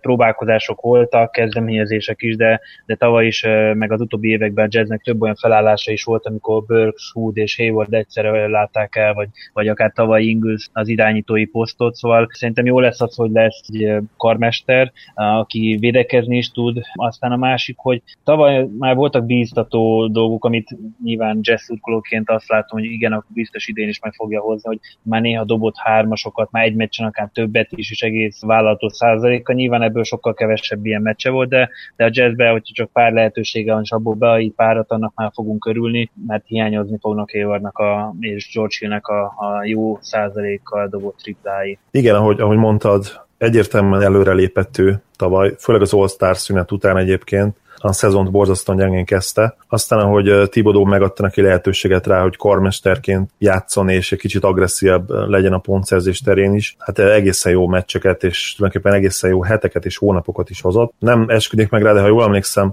az All-Star szünet után ilyen tizennégy pontot, kilenc asszisztot, hat lepattanó, öt-hat lepattanó körül átlagolt, és pályafutása során először egészen jó hatékonysággal csinálta ezt, ami nála olyan ötvenhat százalékos té es volt, és ezen időszak alatt, ha jól emlékszem, ilyen harminchat-harminchét százalék körül dobált a triplát, és hát a büntetőzéssel, a kiváló büntetőzéssel, ami egyébként nagyon érdekes nála, hogy, hogy egy ennyire fakezi srác hogyan büntetőzhet stabilan nyolcvan százalék felett, szóval azzal se volt semmi probléma. Ha ezt tudja hozni a Jazzben, én azt gondolom, hogy meglepetést is okos, okozhatnak akár, ami alatt én azt érteném, hogy, hogy nem sokkal rosszabb mérleggel végeznek, mondjuk a tavalyhoz képest talán ilyen két meccs, talán ilyen két-három meccses minusszal a tavalyi szezonhoz képest. Hát ez tegyük hozzá, hogy a Jazznél ne csak azt nézzük, hogy ugye egyénekből áll, tehát hogy nyilván vannak jó játékosok, ismertek, meg kevésbé ismertek, vannak beváltak, meg olyanok, akik még egyelőre próbálkoznak. A Jazz csapatként erős, és a Jazznek ez az erőssége, hogy nem egy emberre épít, mert hogyha ezt tette volna az utóbbi években, legyen ez a Kirilenko utáni időszaktól kezdve, ha egy emberre épített volna, akkor legtöbbször buktunk volna, mert mindig valamelyik alapemberünk kidőlt sérülés miatt, Deron Williams is volt, Boozer is volt sérült, El Jefferson, Paul Millsap, stb. Tehát mindenki szinte megjárta a kórházat, és, és a Jazz csapatként erős és mély, és ez a mélységet szerintem megmaradt, és idén talán még bővült is, még hogyha nem is annyira látványosan, de majd bizonyítsuk ezt a pályán, mert szerintem ott, ott kell tökösnek lenni. Így van, de én pont ezzel mond egy icipicit ellent Rubio érkezése, aki viszont akkor hatékony, hogyha a kezében van a labda, még pedig úgy, hogy teljes mértékben ő szervezi a támadásokat, tehát ettől nem lesz egyemberes a Jazz, hiszen ő, ő, ő az a típus, aki inkább kioszt tizenhárom asszisztot, és ezzel nyilván egy csapatjátékot indít el, csak mondom, hogy azért itt egy személyre akkor nagyon szervesen épülhet majd a, a támadás, és én szerintem ezt az ittszert egy ilyen jó egyző, mint Snyder nem is fogja kihagyni. Na most azért Rubiót is úgy érdemes nézni, illetve még egy igazolást, mert Rubio ugye nem igazolás volt, hanem csere, tehát egy igazolást, mégpedig a Joe Ingles igazolást, ami hát valljuk be, hogy nem volt olcsó, tehát én is nagyon kedvelem Inglest, és jó játékos, de azért picit túl lett fizetve, és ha, ha a pletykák nem csalnak, akkor mind a kettő olyan volt, amelyet Hayward kért maradásának fejében, és erre aztán elment. Először is mennyire ástad bele magad ezekbe a pletykákba, tudsz-e valami szaftosat, amit mi nem? Másrészt mennyire érezted arculcsapásnak, hogy, hogy két játékost rendel valaki, az megérkezik, majd mégis a Bostont választja? Nem örültem neki, és sajnáltam is, én nagyon bírtam Gordon Haywardnak a játékát. Hayward is az egyik azon játékos volt, akit megtanítottam a feleségemnek a csapatból, és most nagyon szomorú, hogy, hogy helyette is újat kell tanítani majd a feleségemnek. Talán nem fog belehalni, viszont ezekre a, a kiszivárogtatott pletykákra annyira nem ülök föl mértékkel. Fogadom őket. Igen, egy picit drágán hosszabbítottunk Ingles-szel, és nagyon remélem azt, hogy, hogy fent tudja tartani évekig ezt a színfoltot, ami ne az legyen, hogy visszaszól a Twitteren, meg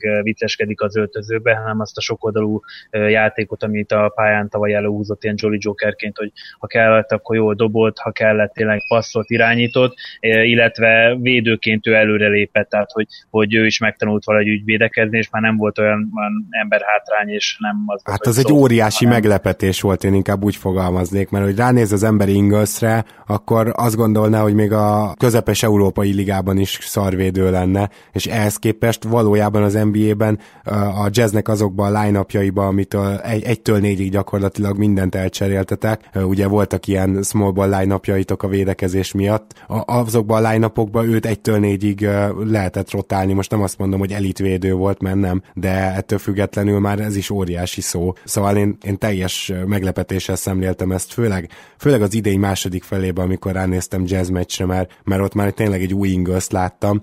Na de tény, ami tény, Hayward elment, és ez eldöntött egy ilyen dominót, és abban a pillanatban, ahogy beharangoztam az egész mostani Jazz off-season adásunkat, vagy adásrészünket, ugye a Jazznél mintha született volna egy döntés, és érdekes, már te is ugye ezt előhoztad a korábbi csapatokra is tekintettel, hogy akkor itt elment Hayward, most csinálhatjuk akkor azt, hogy robbantunk, vagy csinálhatjuk azt, hogy megpróbálunk a piacon elérhető legjobb játékosokból összekovácsolni egy csapatot, és az utóbbi mellett döntött a Jazz. Most annélkül, hogy ezekre elkezdenénk elemezni ezeket az igazolásokat egyenként, akkor ezek szerint jól hallottam ki a korábbi monológodból, hogy te egy értesz ezzel a döntéssel, és örülsz neki, hogy nem estetek kétségbe Hayward távozása után sem. Egyértelmű, ott van nálunk Rudy Gobert, a, a liga legjobb védője.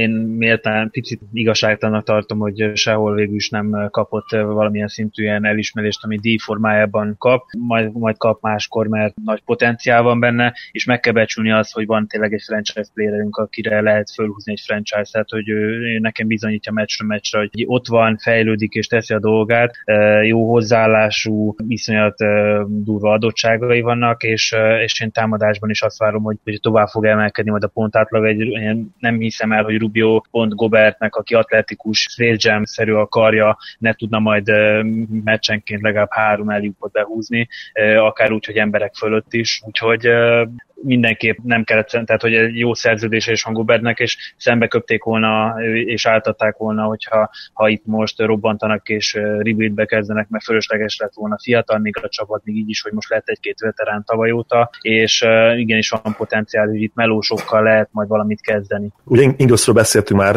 én azt gondolom, hogy valószínűleg a szezon elején ő fog kezdeni hármas poszton, de ugye ez még nyilván nem száz százalék is képlékeny a dolog. Hogy érzed, ha Szefolosát betennétek a ugye a másik nyári szerzeményt Rubio mellett, akit ki kell emelnünk. Ha őt betennétek kezdő kis csatár posztba, azt még esetleg elbírhatná ezzel a támadójáték, mert én nagyon azon a véleményem vagyok, hogy nem. És főleg, hogyha a spanyol kezdeni fog irányítóként, akkor szerintem szükség lesz mellette még a, a periméteren egy olyan bajkezű játékosra, mint Ingles. Ugyebár tavaly a Jazz meg évek óta azt látni, hogy Quinn Snyder remekül dirigál, és tud dominálni az ellenfelek ellen is, és itt azt értem, hogy, hogy, hogy, hogy nagyon, kever, nagyon lassan támadunk, viszont nagyon jó százaléka fejezzük be a támadásainkat, tehát hogy nincs annyi támadásunk, viszont azokat kiváló hatékonysággal fejezzük be, és amikor láttam az igazolásokat, akkor nekem is ez jutott eszembe, hogy azért valakinek pontot is kéne dobni, mert nem, nem tudjuk szerintem egész szezonon keresztül azt csinálni, nyolcvan-hetven arányban nyerjük így a, a meccseket, tehát hogy tényleg, hogy ennyi, ennyi pont születik majd.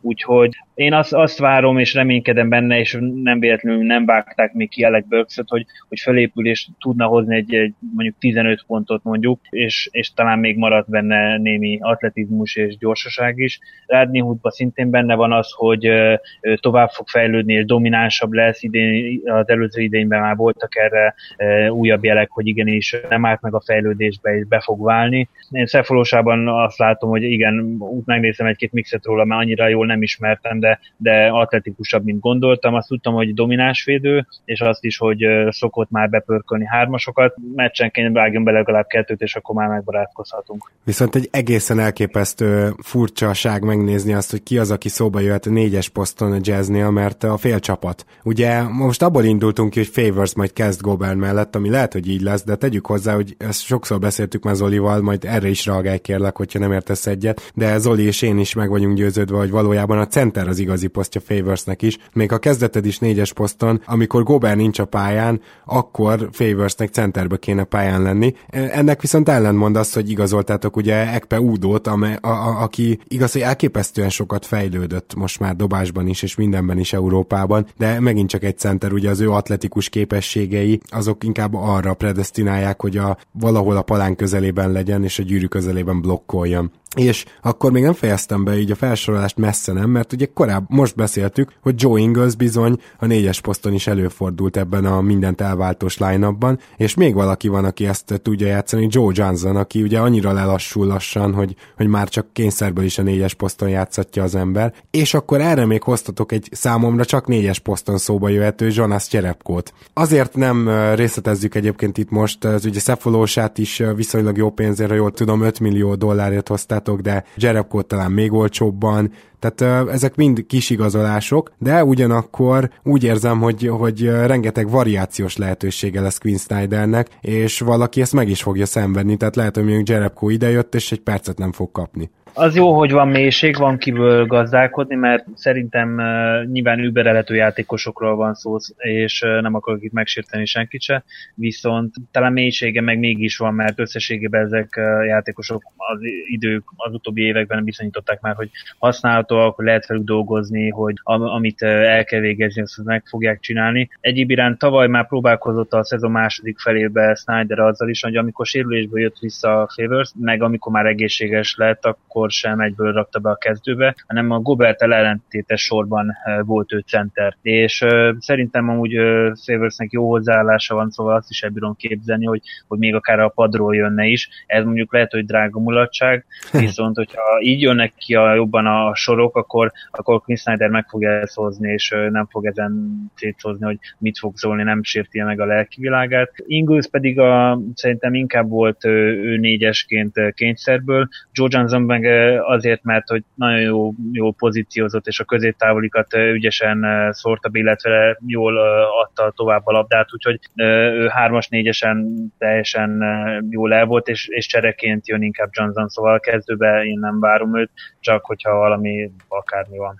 Ha már Joe Johnson szóba került, és most kicsit ilyen arculatváltást fogok csinálni, de már hiányzik nekem a szezon, meg ezek a pletykák, de a minap olvastam azt, hogy Joe Johnson egyébként a, a liga egyik legnagyobb, hát kimondom, faszfeje a pályán kívül, és ugye egy konkrét sztorit is leírt valaki, hogy egyszer egy ilyen uh, újságírói passzel, tehát ilyen nyakba akaszthatós kis belépővel volt ott uh, az öltözőben egy média képviselő, és a Joe Johnson gyakorlatilag azt mondta neki, hogy leszarom, hogy mi van a nyakadban, te akkor sem tartozol ide, húz, húz innen a picsába, tehát körülbelül így ez, ez volt a reakciója.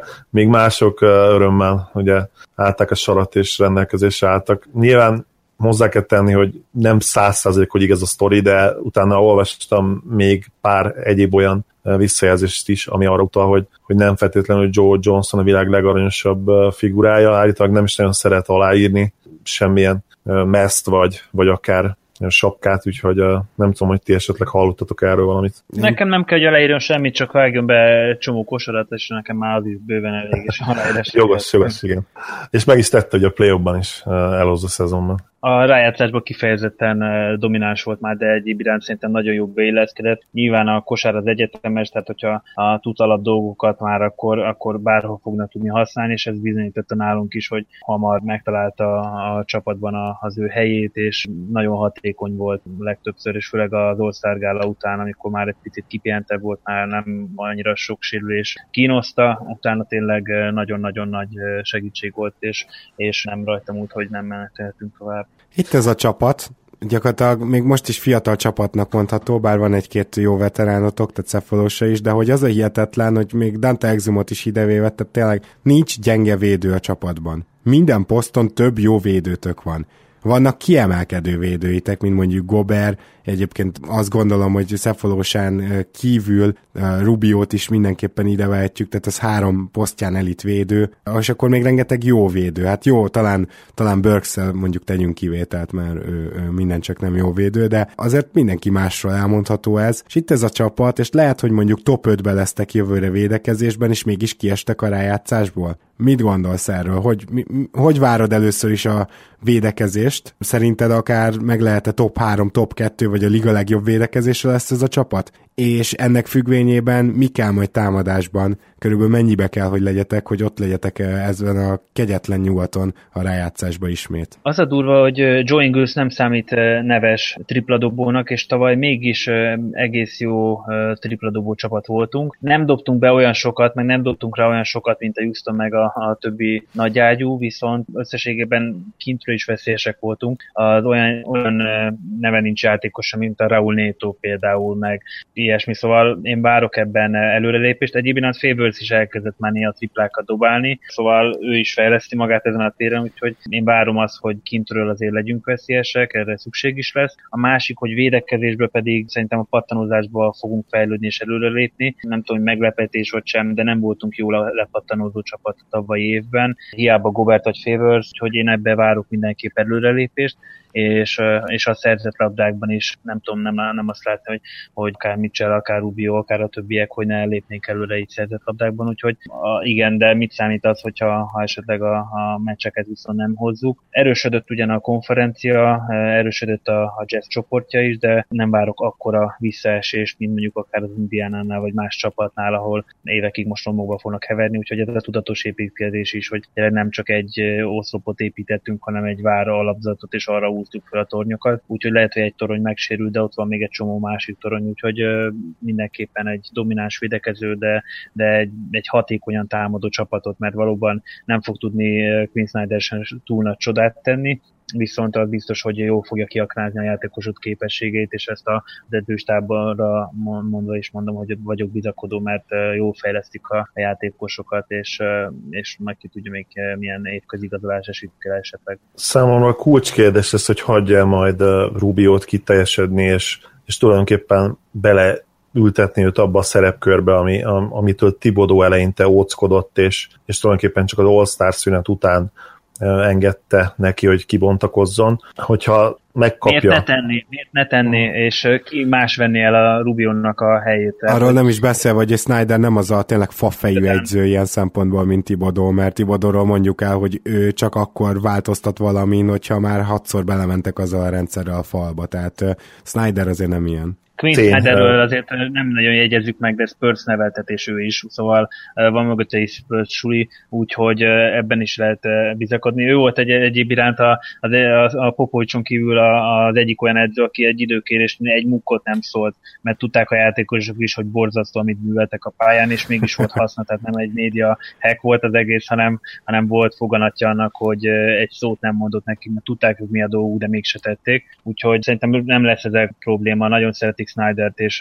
uh, én hiszem, hogy nem a, a Brad Stevens miatt ment el Hayward, hanem, hanem uh, éppenséggel azért, mert ott könnyen most döntőbe jutni. Ha, ha így lesz, és megadják Rubionak a lehetőséget, hogy tényleg azt játsza, amit tud, akkor én nem tudom elképzelni, hogy top húszasnál rosszul legyen ez a támadójáték. Úgyhogy uh, én kíváncsian várom, hogy valóban így lesz, és szerintem ez náluk a kulcs támadásban. Védekezésben pedig gyakorlatilag csak folytatni kell azt, amit tavaly felépítettek. Szerintem ott legrosszabb esetben harmadikok lesznek a, a Warriors, és hát lehet, hogy a Spurs után, bár ugye a Spurs-től mindig várja az ember, hogy kipukkadjanak, legalább az alapszakaszban, vagy főleg ott, de hát valószínűleg nem, nem a következő szezon lesz még az. Igen, még az o ká cé veszélyezteti ezt a hármast védekezésben, abban biztos vagyok, hogy ők nagyon-nagyon ott lesznek az elején. Úgyhogy igen, tehát teljesen reálisnak érzem mind a kettőtök értékelését. top három, top öt lesz védekezésben a Jazz, és, és én is azt mondom, hogy top húszba, hogyha Rubio megkapja a karmesteri pálcát, ott lehet. Kérdés, hogy ez elég lesz a playoffra, és hogy uh, Kiritel mennyire lennél csalódott, ha kicsúsznátok a playoffból, de mondjuk jövőre draftolnátok megint a tizenegyedik helyen egy, egy jót. Nem akarok draftolni, fiatal a csapat, ide nem draft kell, ide bizonyítani kell a játékosoknak, szóval én is azt várom, hogy ahhoz, hogy Gobert-tel lehessen esélyünk majd később hosszabbítani, és tovább építessük ezt a csapatot, itt idén is már teljesíteni kell, szóval csak is rájátszást várok, és én mindig bajnoki címet várok a csapattól, nyilván magasra teszem a lécet, majd egyszer el kell érni, de, de nyilván amíg még van esélyünk, addig mindig azt látom, hogy még nyerhet. Nagyon szépen köszönöm, hogy megosztottad ezt velünk, hogy itt volt. Egyetlen egy kérdés maradt hátra, hogy van-e esetleg olyan Utah Jazz csoport Magyarországon, akár Facebookon, akár bárhol, amiről tudsz, ahova szeretnéd hívni a hallgatókat, hogyha kedvelik ezt a hatalmas történelemmel bíró csapatot? magyar csoportban én nem vagyok benne, és nem is tudok. Tényleg nagyon kevés jazzurkó van, mert lasszózni lehet őket, viszont vannak, akik már végre megtudták, hogy van jó csapat is az en bé á-ben, úgyhogy jazzurkolók, egy kis fricska többieknek. Viszont külföldi csoportok vannak, ahol, ahol helyiek jó kis pletykákat vagy ilyen sztorikat hoznak, illetve a, a jazz oldalán pedig nagyon jó tudósítások vannak a, a, a meccsekről, amik tényleg szenzációs ahhoz, hogyha valaki szeretne jobban a csapat mögé látni és megismerni a, a játékosokat. És egyetlen dolgot szeretnék elmondani a jazz kapcsán, sokan azt hiszik, hogy tényleg mindenki mormonot meg ilyesmi, hogy ez mekkora tévhit, a jazz tulajdonosi körébe sokan vannak, meg hát azok, viszont a jazz játékosai között most sincsen. Akiről egyéb iránt ismert játékos, és tudom, hogy mormon, az a Danny Ainge, aki ugyebár a Boston gé em, valamint a Tom Chambers, pedig annak a Phoenix Suns-ban a jazzbe is játszott, de most nincs mormon játékos a jazzben. Na majd Jabari Parkert leigazoljátok. Nagyon szépen köszönöm, hogy itt voltál, és hogy megosztottad velünk itt a jazz tudásodat, ami nem volt kicsi, úgyhogy ezért is köszönjük, és remélem, hogy egy ilyen fiatal csapatnál, hogyha akár egy Dante Exum, akár bárki meg tudja mutatni a farkas körmeit, akkor megkereshetünk ezzel kapcsolatban egy kis helyzetjelentésre a szezon során is. Úgy legyen, hajrá jazz! Én is köszönöm, Bolton, hogy itt voltál, és elfogadtad a meghívást. Szia, szia! Hello. Mi pedig akkor köszönjük szépen, kedves hallgatók, hogy ismét itt egy maratoni podcast végére értünk közösen. A mai podcastet, aki végighallgatta, az nyugodtan a három négy kilences számot írja be bárhova, és emellett ne feledkezzetek meg arról, hogy a stars pont hu a mi főtámogatónk, és hogy minden egyes kattintással, amit a honlapjukon vagy a Facebookjukon megnéztek, azzal is támogattok minket, és hogyha tetszik valamelyik termékük, akciójuk, mert tényleg fantasztikusak ebben, akkor ne feledjétek el jelezni, amikor vesztek valamit, hogy tőlünk jöttetek. Ezen kívül megtalálhattok minket Facebookon, keleten kötőjel nyugaton podcast, megtalálhattok iTunes-on, Soundcloud-on, és természetesen a kezdőtön. Minden jót kívánok. Zoli, neked is köszi, hogy itt voltál. Sziasztok! Megtisztelsz, Gábor. Köszönöm én is, hogy itt voltatok. Sziasztok! Ha más podcastekre is kíváncsi vagy, hallgasd meg a Béton műsor ajánlóját. El tudod képzelni, hogy a podcastet, amit éppen most hallgattál, fél év múlva már a mesterséges intelligencia generálja? Mi sem. De ha érdekel, eljött-e már a gépek lázadása. Hallgass bele az Embertelen Podcastbe. Orsós Lajos vagyok, a műsor házigazdája. Egyelőre még élőben. Egyelőre. Fedezzük fel együtt, hogyan ismerkedik, randizik, mesél és vitatkozik Betty és Péter, két teljesen mesterséges intelligencia. Lajos, a podcast címét mond még egyszer, léci. Oké. Okay. Embertelen Podcast. Ez a műsor a Béton közösség tagja.